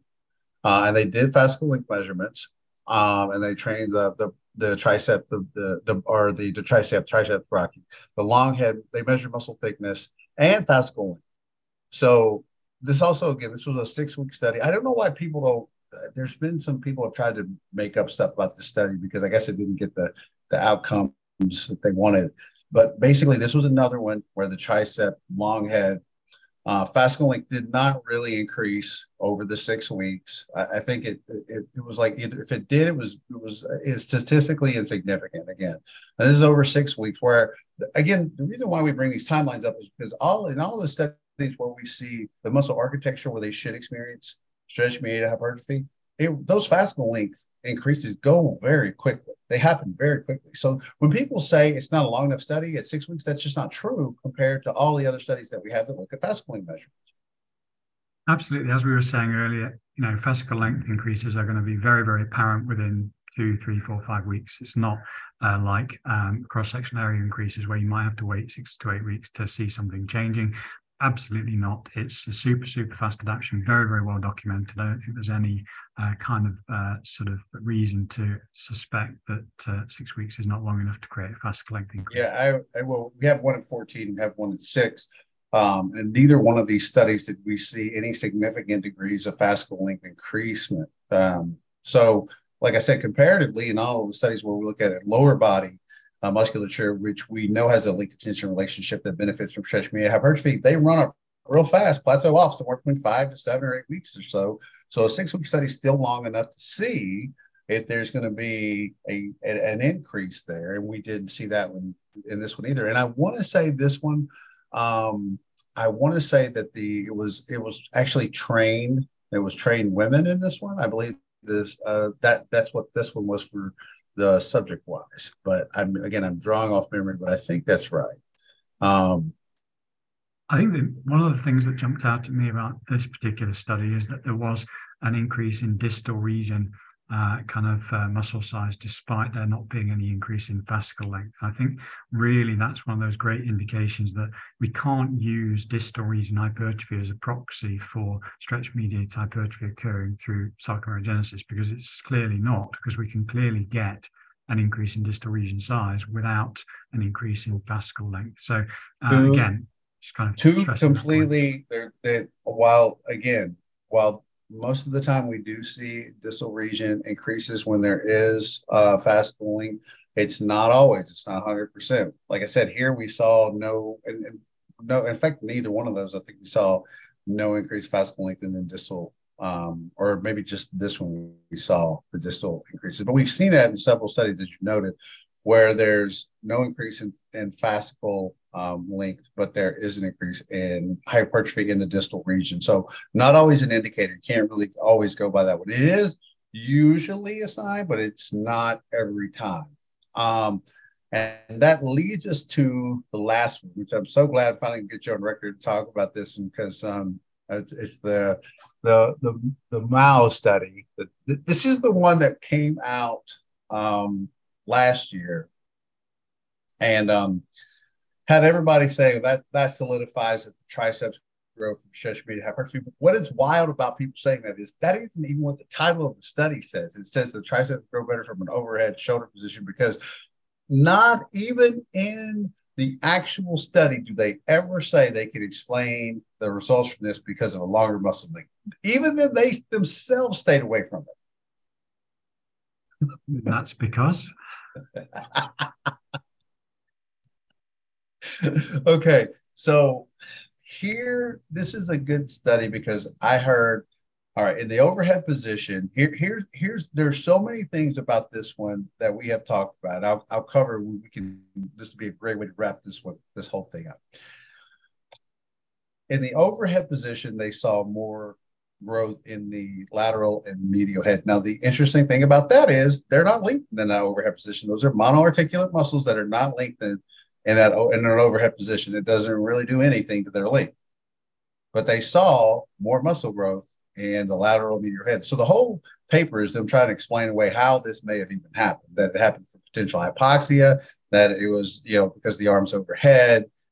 Um, I've heard all sorts of wild theories about this. Um, that comparatively, um, because that's the thing that threw this whole thing off. Right, was that the lateral medial head grew exponentially more in that overhead position than in the um, anatomical shoulder position, the arm by your side but the fact is, they're not stretched. They're not lengthened in that overhead position. Now, some people have tried to explain away that the triceps long head has poor leverage in the overhead position, which is true, right? When you get the arm overhead because it crosses the shoulder, which would explain, I know we're going to go, which would explain, we say, okay, well, that's neuromechanical matching. But it also comes back to the fact is that the long head, you can't have it both ways. You can't have your cake and eat it too. The long head has poor leverage in the overhead position then we also, as we explained before, would not expect it to see the amount of significant hypertrophy that it saw in that overhead position because of the poor leverage. So you can't have it both ways. You can't say the, that the that the, the the medial lateral head had to do more work because the long head is disadvantaged there, and then also say the long head grew more because I'm saying if it's disadvantaged, that means it would have uh, a downregulated amount of active fibers, which means it wouldn't have experienced muscle passive tension. So you can't have it both ways. And that's the critical thing because people kind of who've have maybe had some uh, kind of uh, exposure to the idea of neuromechanical matching will notice that the long head has poor leverage in the overhead position and the medial and lateral heads have better leverage in the overhead position as a result. So they go, okay, well, so maybe it's that the greater leverage allows the medial and lateral heads to be more activated, therefore they're getting the benefit of the overhead position, okay? Uh, but then they go, oh, yeah, but the long head's getting a better response because it's stretched in the overhead position. And as you say, you can't have that situation because the long head isn't uh, benefiting from stretch, it's benefiting from stretch, uh, sorry, activation in a stretched position. So it's the activation is necessary. You can't say that um, the you know sort of neuromechanical matching is benefiting the medial lateral heads, but the stretch position is benefiting the long head. That's nonsense because you actually need to activate the muscle in the stretch position. So if the if you're if we're accepting that neuromechanical matching is telling us that medial lateral heads have the best leverage in the overhead position, then we should get a much reduced level of long head hypertrophy, irrespective of whether or not it is being, uh, you know, experiencing uh, that kind of stretch mediated hypertrophy. So uh, fundamentally, what we're seeing here is something that we can't currently explain. And I think uh, essentially that's why when we talk about it, what we're saying is that the overhead position, you know, caused greater hypertrophy than the than, than, than the other position. Well, finding out why that happened, I think, is going to be a task, and and potentially it's going to take another couple of studies for them to figure that mechanism out. Because at the moment, I don't think we can explain what the, uh, the you know I don't think we can explain what the results of that study are actually telling us. I have, I have seen it hypothesized, and I think it's a decent theory. Is that the um, the way they set the cables up to um, the position of the elbow might have given the overhead one a more favorable uh, resistance profile, whereas the other one may have had an unfavorable resistance profile where the triceps uh, weren't having to work as hard uh, to extend the elbow. So if the, the cable was set up in a way that it was very perpendicular uh, to the elbow joint in the overhead position, that's going to be a better resistance profile for the triceps. Whereas if it's set up to where it's it's it's basically not ever very 90 degree ish in the in the um, in the other one. But I don't. Um, that was one of the theories I saw postulated. Here's the issue with that: when you actually look at the way they set, I know you're laughing. When they set, when you actually look at the pictures they did provide, it would have been the same resistance profile too. So it's and actually, I don't even think it matters because they actually measured muscle volume. So, given that they're measuring muscle volume of the entirety of the triceps, medial, lateral, and long heads, there's no problem uh, with moving, um, you know, kind of sort of hypertrophy around between different parts of the uh, elbow extensor complex. We're going to capture everything. So uh, neuromechanical matching doesn't really cause a problem in respect to the measurement method because we're capturing or they're capturing absolutely everything. So uh, if we change the resistance profile, all that's going to happen is a different region is going to get uh, kind of loaded more than a, one, one, other particular region. So we're going to see differences in uh, regional hypertrophy, which can be a problem if we're only taking one kind of measurement like at 50, 60 or 70%. Yes, absolutely huge problem in that scenario. But if we're not doing that, which they're not, then we don't have that problem. And ultimately, you know, the hypertrophy is going to be the same in totality, regardless of the resistance profile, um, you know, uh, with the exceptions that we've talked about in terms of stretch mediated hypertrophy occurring. Um, so I don't really think it matters. I don't think that that hypothesis can, can fly. I mean, you and I have been up and down this study so many times, and ultimately where we are is that we can't explain it at the moment. Um, we don't know what caused the great hypertrophy in the position. That's why, you know, I'm saying I think there needs to be a follow up to try and figure out what's going on because it's really interesting, but it's definitely not telling us what people on the internet are tend, tending to think it's telling us. I, I think that is our distinction is that maybe the study is well done. When I first saw it, and I said to you, I said, I just think that the, um, um, what is it? I can't uh, think of it. The MRI. I said I think the MRI is is bad or wrong or something. I said I think there's there's something or that they didn't account for uh, some of the edema to subside. That's what was. I tell you. So I think they didn't account for some of the swell, muscle swelling to subside. I said I, I just think there's something that looks very different about these.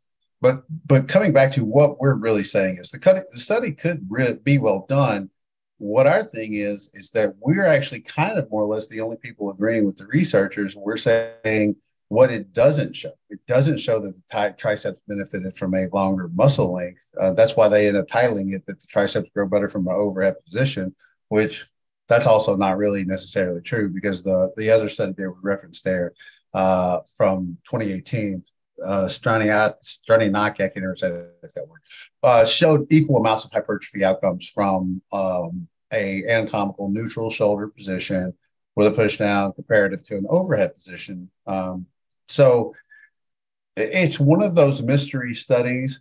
I think what we'll what we where we disagree with the rest of the the way people kind of present the study is that we we don't agree, and the researchers don't even say that because they didn't put in the title that it shows that the triceps grow from a better from a longer muscle because it doesn't show that.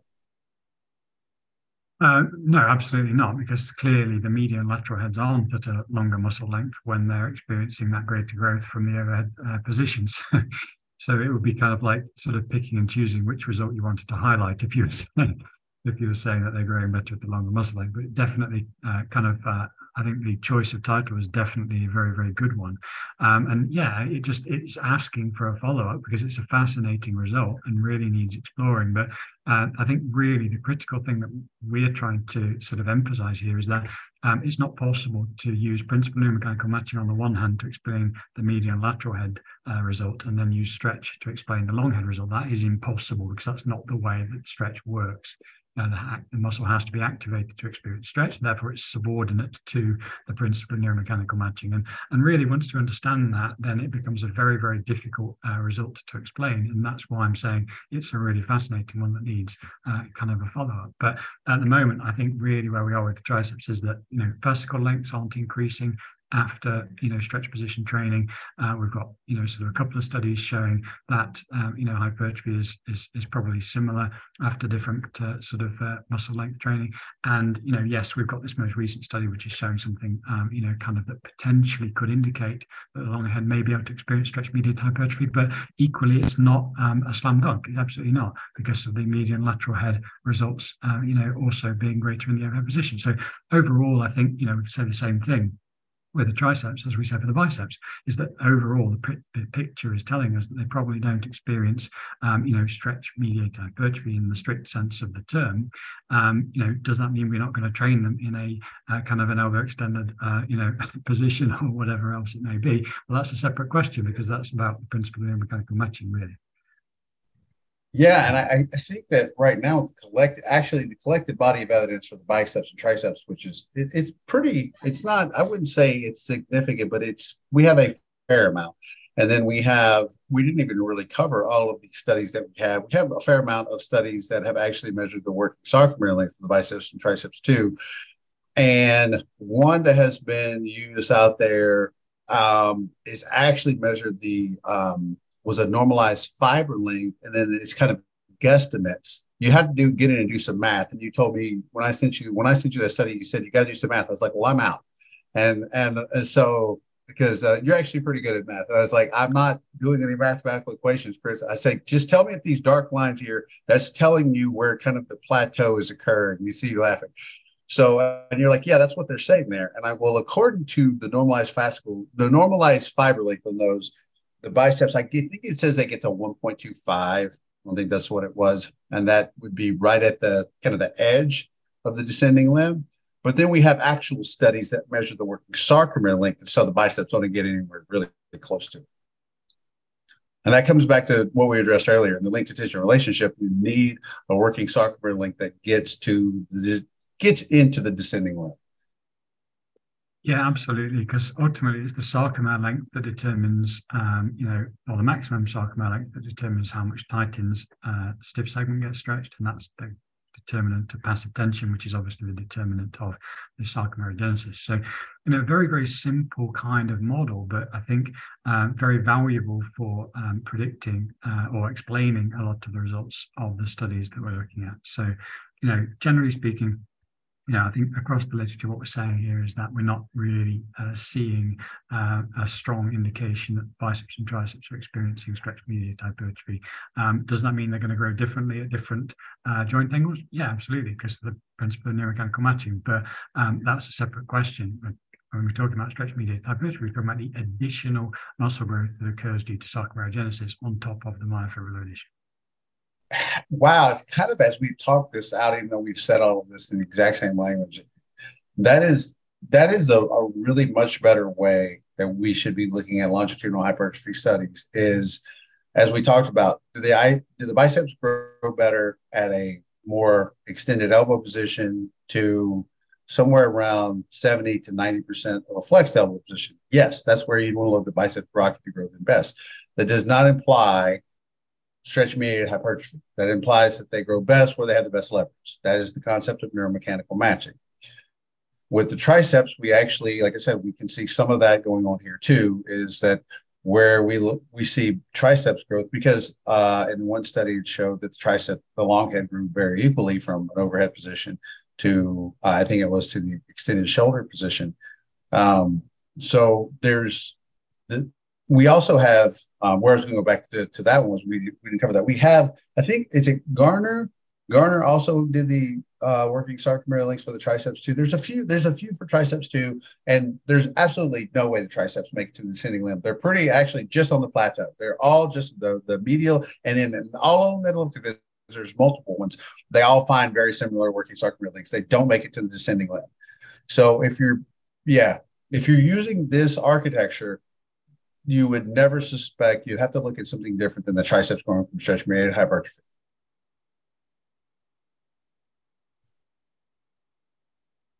Nope, this is nobody can see. You're you're you're acknowledging that, right, Chris? Like there has to be. Yeah, absolutely. I mean, um, yeah. We have to have better measurements, essentially, in these studies. That we have to measure fast fascicle length, cross sectional area, muscle thickness. In other words, it just needs to be more encompassing.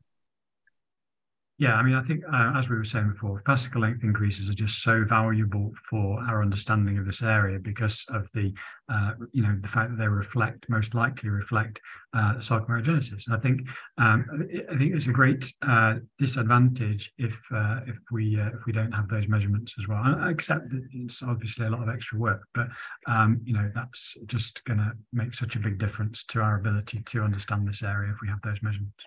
It would actually be better if they used um, fewer subjects in a study and did a lot of measurements, and we had a multitude of those pile up over time, rather than trying to say have like forty or fifty people and then just like a muscle thickness kind of bland overall measurement. Oh, well, the muscle got bigger. Well, that, that doesn't really tell us anything, bro. That doesn't tell us, you know, like you know what's really going on at the at the fiber level. So to to wrap this up which um, I, I, think has been really good. I, hope number one, like that we we've kind of done a good job of conveying that number one, not all muscles are going to grow, despite the fact that it keeps getting repeated. That muscles, there's a building body of evidence to show the muscles grow along muscle length. That's not really what the building body of evidence is showing. Some of it is showing that some muscles do grow better from longer muscle length, and other methodologies they've used in these studies show nothing more than the principle of neuromechanical matching. Right? Absolutely.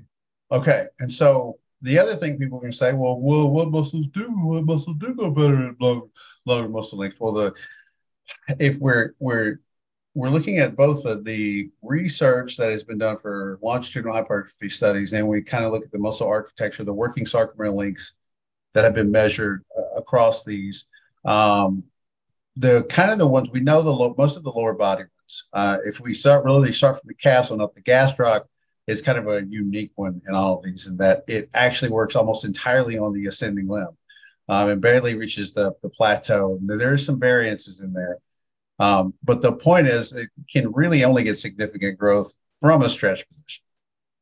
Which is a really fascinating problem because basically um, that is going to look like it's displaying stretch mediated hypertrophy. But unless we measured fascicle length, we wouldn't actually know whether that was true. So this is a really, really fundamental reason. Another fundamental reason why uh, taking fascicle length measurements is so critical because, yeah, absolutely. Somebody could go ahead and measure gastroc uh, increase, uh, gastroc um, sort of hypertrophy after two different training programs, one stretch position, one contract position, and they could end up looking at it and go, hey, look, the gastroc grows after a stretch position, therefore it's stretch mediated hypertrophy. And like, well, no, it's not, because what you're doing is you're, you've actually got active insufficiency in the short position because it is actually working on the ascending limb for pretty much the entirety of its range of motion, which is highly unusual, as you were just saying. And therefore, you're going to get this result that actually isn't telling you what you think it's telling you because what you haven't done is actually create your hypothesis, your model in the first place, potentially, uh, that explains what you're likely to see when you uh, actually do the experiment. So I think really physiology is just so critical for uh, understanding the results we're getting because there can be so many scenarios in which the result comes out in one particular way and actually is open to different interpretations. And therefore, having a model really clear before we set out on that actual experiment is so is so important. Yep, I was um, I was going to bring the calves up over the way to close out, but the gastroc is such a unique one, um, different from the others in that the research that we do have that's looked at the working sarcomere shows they're just mainly on the ascending limb, which is really wild, right? Because that's we don't really we've never seen that. We don't see that in really any other muscles. And I also think the interesting thing about that is that probably explains more why people have trouble growing their calves because the only way to really grow the calves is to load them in that stretch position for an for extended periods, which we saw with the stretching uh, study, right, where they actually put them in the boot and they actually had them in a um, a dorsiflex position for like an hour. Was it like an hour a day? It was a very long time. Yeah, definitely. It was like an, I think it was like an hour a day, and yeah. I, I, I guess some people, if, if they're listening to this, go get you some boots like that and put, put them on your calves for an hour a day. You'll probably get some some calf growth out of that. But the, the interesting thing about that is is that the way most people train their calves is to either do those bouncy reps where they don't spend any significant amount of time in that stretch position, um, or they hold the top you know, for two seconds or three seconds when there's just not really anything going on. So there's kind of only one way to get a good growth response out of the calves, and that's in that stretch position. However, as you said, this is a really important um, uh, point to note here is that that's not indicative of stretch mediated hypertrophy. It's just because they don't experience sufficient force or tension in that shortened position. So the only place they actually get any tension is in that stretch position. Yeah, and it's always just active mechanical tension that we're talking about in that scenario. We're just saying, oh, yeah, they're experiencing insufficient active mechanical tension in the short position, so they're not going to grow as much. They're experiencing sufficient active mechanical tension in the uh, stretch position, therefore they will grow. Uh, but there's no, probably no passive tension, probably no passive tension in that scenario um, because we're not getting anywhere close to the descending limb. So ultimately, again, unless fascicle lengths are measured, we wouldn't really know uh, whether that was, uh, you know, passive or active mechanical tension that was creating that hypertrophy. So we wouldn't know whether it was stretch mediated hypertrophy or not. But that I think that would also explain all the um, asparagus calves out there, right? Because if the if the calves don't left that, I think that's why people always talk about they can't grow calves. Because think about it, if, if they reach to the descending limb and we're just on the plateau, it would be super easy to grow calves, right? Like it would not be very difficult to grow calves. Most people have trouble growing calves. And I think that's because they do. Well, I think number one, people don't spend a lot of time uh, really trying to grow their calves. I think they do a couple of sets at the end of a workout and then say my calves won't grow. But then they just also don't train them where they where they can experience uh, enough tension to grow. So the calves, number one, I think probably if you're going to grow your calves, you're going to have to spend some time in that stretch position, loading in that stretch position. The other muscles, what are the muscles do you feel pretty confident about? If we're working our way from the calves on up, then you feel pretty confident saying, yeah, these are going to experience stretch mediated hypertrophy.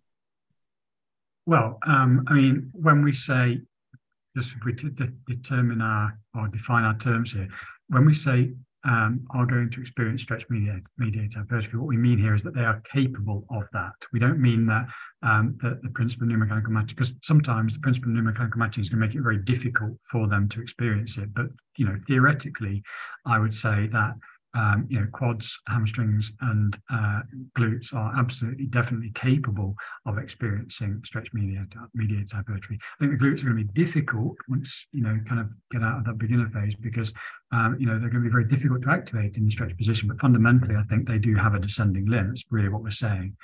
Um, and I think really, um, you know, the rest of the body is kind of um, probably sort of a bit of a grey area. I mean, obviously, we've talked about biceps and triceps definitely not having a descending limb, really.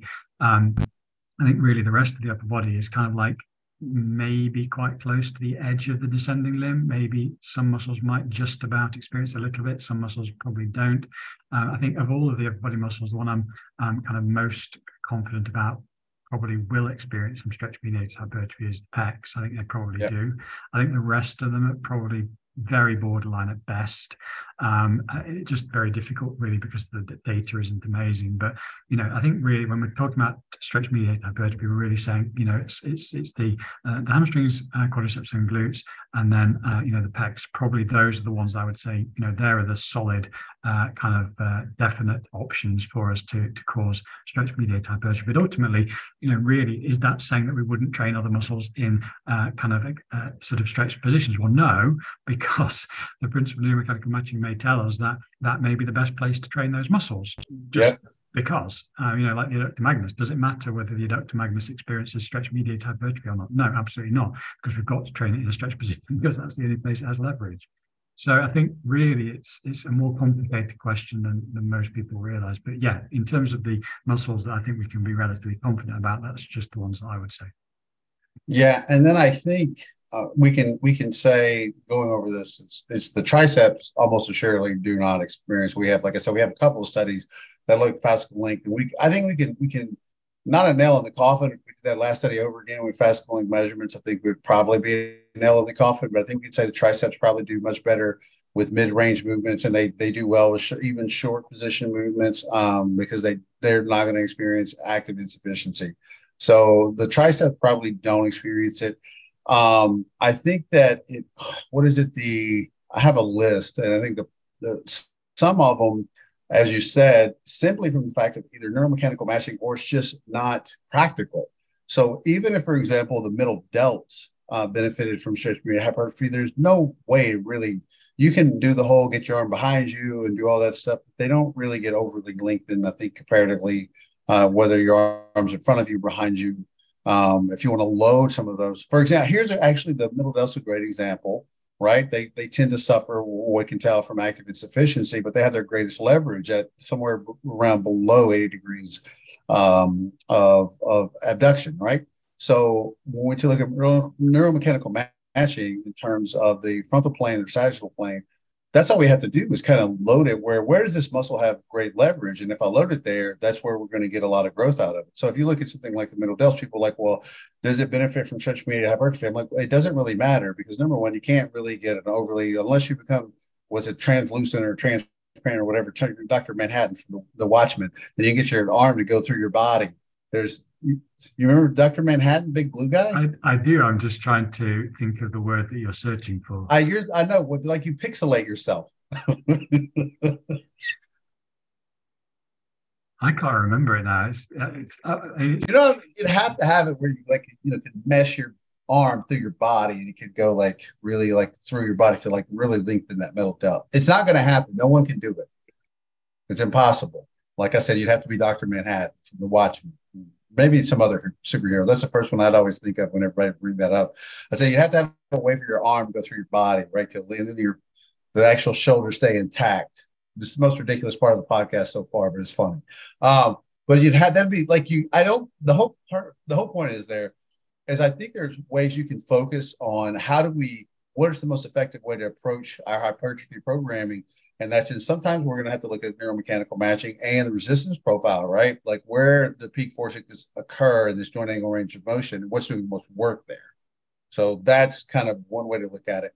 And then the other way to look at it is that if this muscle benefits from stretch mediated hypertrophy, remember it comes back to something that we brought up that I don't think is talked about whenever this topic comes up, is that it's limited in adaptations. So if you're a very advanced person and you've been squatting for 10 years, you're not getting any more of those longitudinal adaptation. So the people are like, just keep squatting, bro. The whole like keep squatting, bro. I'm like, okay, you can keep squatting to maintain the adaptations that you have, but you're the further squatting, um, it's not going to, you know, increase those particular adaptations. Um, you'll get cross-sectional area improvements. You'll you'll keep getting that, which is also something we did not bring up. I think it's important to note from a potential filling out muscular potential, it's those cross sectional area increases that have a much greater degree of overall potential that you keep building on rather than those longitudinal stretch mediated hypertrophy adaptations.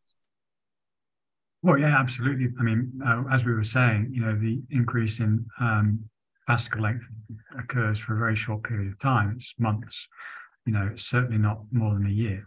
So, you know, people are going to be increasing cross-sectional area for many years. So there's, there's just a very, very clear difference in capacity for growth across the two different uh, types of, of, of, of, hypertrophy, which is why it's just so important to separate these two things out. And I think it's a, it's a real problem when people just think of stretch-mediated hypertrophy as extra hypertrophy that's basically the same as what we would get normally and it's not it's it's a it's something different that occurs you know as an extra amount of muscle growth in certain conditions if those conditions are met. Exactly. And that also tells me stuff like, well, as we get more advanced and we really start to reach those upper limits of muscular potential, right? That something like um, rather than like a squatting, I think this is all anec- this is this part is anecdotal, but I think it lines up here pretty well. We've seen we over the last decade plus, you know, we've seen such a massive um, um, popularity of stuff like glute thrust and bridges and things like that. And we see people with much what I consider much better glute development than we saw for decades prior to that, who did lots of squatting and deadlifting and all that kind of stuff. Not saying those won't grow your glutes, clearly they will. But I think once somebody gets into those upper degrees of muscular development, where they're they're really finishing out that that muscular potential, uh, something like a bridge or a thrust, thrust, that kind of stuff is going to really be your should be your bread and butter in terms of like maximizing glute development comparatively to something like a squat or reverse lunge. Not saying you don't keep those things in your, your programming, you do, um, because you still have to maintain maintain those adaptations. But over the long haul, the cross-sectional area which is going to occur from those from the active mechanical tension that we're experiencing, generally in those mid-range to short positions, all depending on the muscle architecture, is where we're going to continue to get hypertrophy. Yeah, I mean, basically, uh, when we're doing any exercise, we've got a limited amount of central motor command that we can use to create muscle activation. And um, the principle of neuromechanical matching is going to determine, you know, what goes where. Um, so if we're doing a squat, then the adductor magnus is always going to have more activation than the glute. It's never going to be really fully activated, the glute, in a squat, no matter what we do. Um, now, basically, if we look at the uh, hip thrust or glute bridge, it's the opposite way around. The glute is going to be the muscle that's most strongly activated. So it's just going to give us more capacity. It's accessing more motor units. It's going to give us more capacity for growth. And I think really in the more advanced people, it's going to be very, very important because um, the more advanced we get, uh, the more likely it is that it's only the very top um, sort of muscle fibers in the sequence that are capable of growth because the others are basically plateaued already. So, um, really, when we're talking about those situations, we really have to be focusing on exercises that give us a high level of activation of the target muscle, which is exactly what the glute bridge and hip thrust do in the case of the glute. Yep. So, uh, finishing this up, I think that some of the ones that we were saying probably do in the upper body. So the lower body, I feel like we're, we're pretty clear. Most of the lower body is going to gonna uh, outside the calves, so the adductors, the hamstrings, quads, the glutes, all that's going to benefit from longer muscle length and get stretch stretch mediated hypertrophy. Uh, in the upper body, like you said, it's kind of a gray area. The pecs probably do. Um, the thoracic lats might. The fact is, as we we talked about before, it doesn't necessarily matter that much because the fact is you're going to run out of leverage very quickly with that particular division of the lats in the sagittal or frontal plane. Um, we've got some O research, totally different topic that lines up pretty well with neuromechanical matching and lat division activation stuff. Um, the delts, um, again, I think that the anterior deltoid would be another one. This is pretty funny one, but the fact is, there's uh, no real way to lengthen it. Um, and I have activation uh, when you get the arm behind the body, the anterior delt's lengthened, but it's uh, it's if you look at the um, the actual origin to insertion there, uh, it's going to be right up next to, it's not going to have very much leverage. In fact, a lot of people don't know that as if you're doing flexion, the first zero to 90 degrees is a lot of clavicular pec, and it's not until you get above around 90 that the anterior delt kind of takes over. So there, there's not really much of a way to really load the anterior delt in that length position necessarily. Not in like an active manner.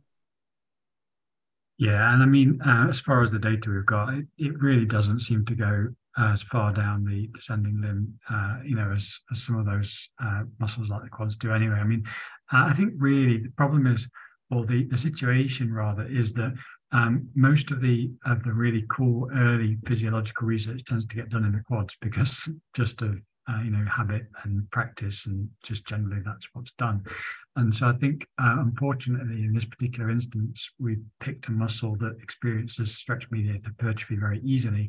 And then we've kind of extrapolated that to the rest of the body and assumed that that's what occurs. And I think really now we're struggling with the fact that it's not happening and trying to and find out why it's not happening. I think, you know, the model that we've discussed today is very, very powerful at explaining what's going on in terms of the data.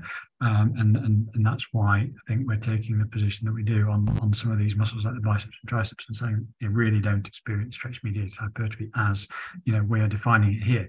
Um, does that mean that you know we can make certain parts of them grow in um, you know kind of stretch positions? Well, yeah, absolutely, but that's neuromechanical matching, not um, stretch mediated hypertrophy.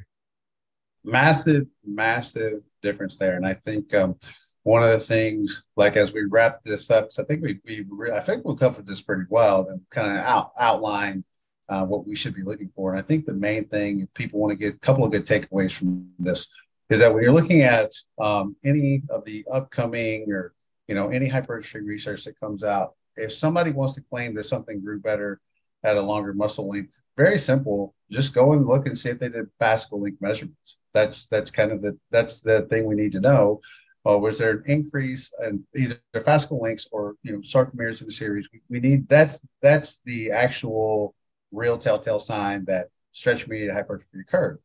Um, and then if that isn't measured, and we're looking at something as uh, something like muscle thickness, we can't really tell that.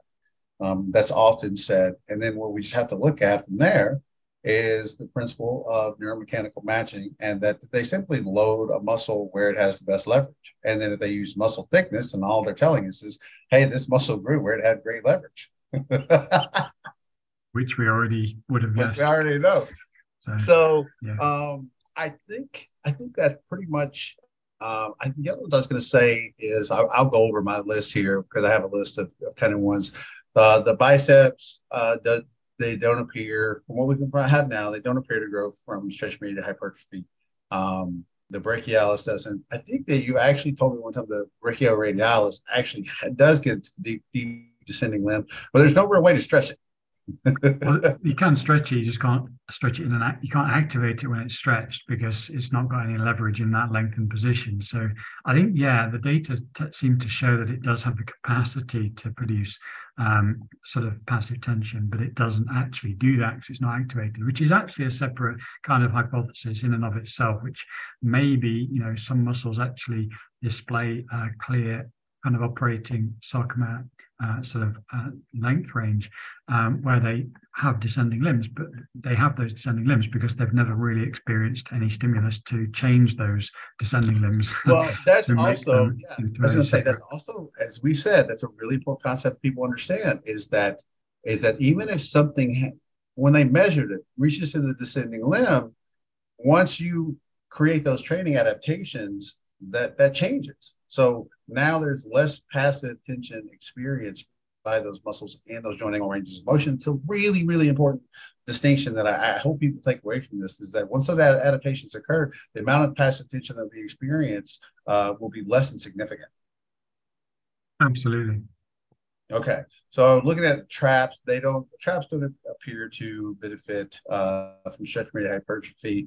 Uh, like we said, the triceps um, looks like the lats really don't. Maybe um, the um, the thoracic division. Um, but again, when we talk about the lats, it's, it's really important to note that we have a tremendous amount of evidence showing that they don't have good le- they don't have good leverage um, in those upper degrees of humeral elevation, and that's mirrored across pretty much all the EMG data, very very consistently. So that's kind of uh, the modeling approach. I think that you and I both talk about all the time when we look at these these studies and these longitudinal hypertrophy outcomes. Um, and you know, that's I, I think if again people want to get a takeaway from that to understand without proper modeling without uh, understanding muscle architecture and how this stuff works, you'll just end up saying what some abstract says, and then you won't understand the mechanisms behind why this happened. And kind of, uh, you know, my and your conversation for the past many years now, anytime this stuff comes up because of the modeling and the mechanisms and that kind of stuff, we look at it and we go, well, this only happened because of this. And we, you know, generally that has has um, explained pretty much all the studies that we've looked at now for a couple of years very, very well. Yeah, I, I think you know it's it's been a model that's grown very slowly over a number of years, and it doesn't include. I don't think it includes anything that's that's unphysiological. I mean, everything that we're we're, we're using to build the model is is completely rooted in the physiology that we we know and is, is very very uh, kind of um, well established. Um, you know, we're not creating models that are entirely theoretical. Uh, they're very, very rooted in the physiology, and I think that's that's the strength of them. Um, and yeah, they absolutely do. They predict uh, what we're seeing coming out. Um, you know, uh, with very, very small exceptions here and there, uh, where we can't understand what's going on. Uh, they uh, they definitely do do a very good job of that. I think once you understand the, the big picture, the way the modeling pieces all fit together, it's kind of like having a cheat code for studies because then you go and look at a study and you know you can just read the mechanisms they use for the study and then the outcomes they got. It, it always fits. I have yet to find a situation where it didn't fit perfect. For the most part, I mean, there's like I said, the tricep study that's a, a, a head scratcher because the reason why it's head scratcher because it doesn't fit with all the previous studies that have looked at triceps or the architecture. So that's why it's a head scratcher. Yeah, which is actually a very exciting moment in, in any research scenario because it suggests that there's something that we've yet to learn. So that's why I'm saying it just really, really wants a follow up to try and figure out what's going on. Well, I think, like I said, I think we covered everything uh, really well there. Um, like I said, I hope people come away with um, with some good information from this. Uh, and you know, going forward, is that what we're going to do? We're going to use our podcast to kind of tap tackle these topics and and stuff that that's getting debated. Um, for anybody that needs to find you, Chris, where are they going to go to find you? we had, we will do this on all of them, but like they should go to your Patreon, right? Uh, well, yes. I mean, um, obviously, we can do a link to some of the show notes, and I can put that on page, and that's probably the easiest way to find me. Um, although obviously, most people are going to know me from Instagram. So, um, yeah, I mean, we can maybe put a link to uh, show notes. I will. I will, I will. Yep, I will absolutely find a way to get all, all our links in there. But if you guys haven't subscribed to Chris's Patreon, um, I 100% recommend subscribing. He always has the most in-depth uh, articles related to to this stuff, uh, and awesome uh, for is it pages where you do your infographics too, all your infographics, all your articles, all that stuff. Yeah. Um, so if anybody wants to find uh, downloads of all my infographics, they can find that on Patreon. Awesome. Um, I also I have my groups that can be tra- be found on Train Heroic, where we actually put all of this this stuff into practical application for programming. Um, you can find both of us on Instagram. Uh, Chris goes by Chris Beardsley. I go by Paul Carter. But you can find me under Lift Run Bang One. I'm going to be changing that name soon. I started a long time ago. It's uh, it was I used it because it was catchy, um, and most people do remember it. But I'm going to go to a more more mature, modern modern name, so just like Coach Paul Carter or something, but uh, something basic. So we're going to use that time to wrap this up. Chris, as always, I think this was uh, really, really good for our first one ever. Um, I think that we covered our bases uh, really well um, as far as this particular topic, and I hope everybody got uh, a lot out of it. Fantastic. Thanks, Paul. Thanks, bud. And for you guys listen, we'll see you on the next one.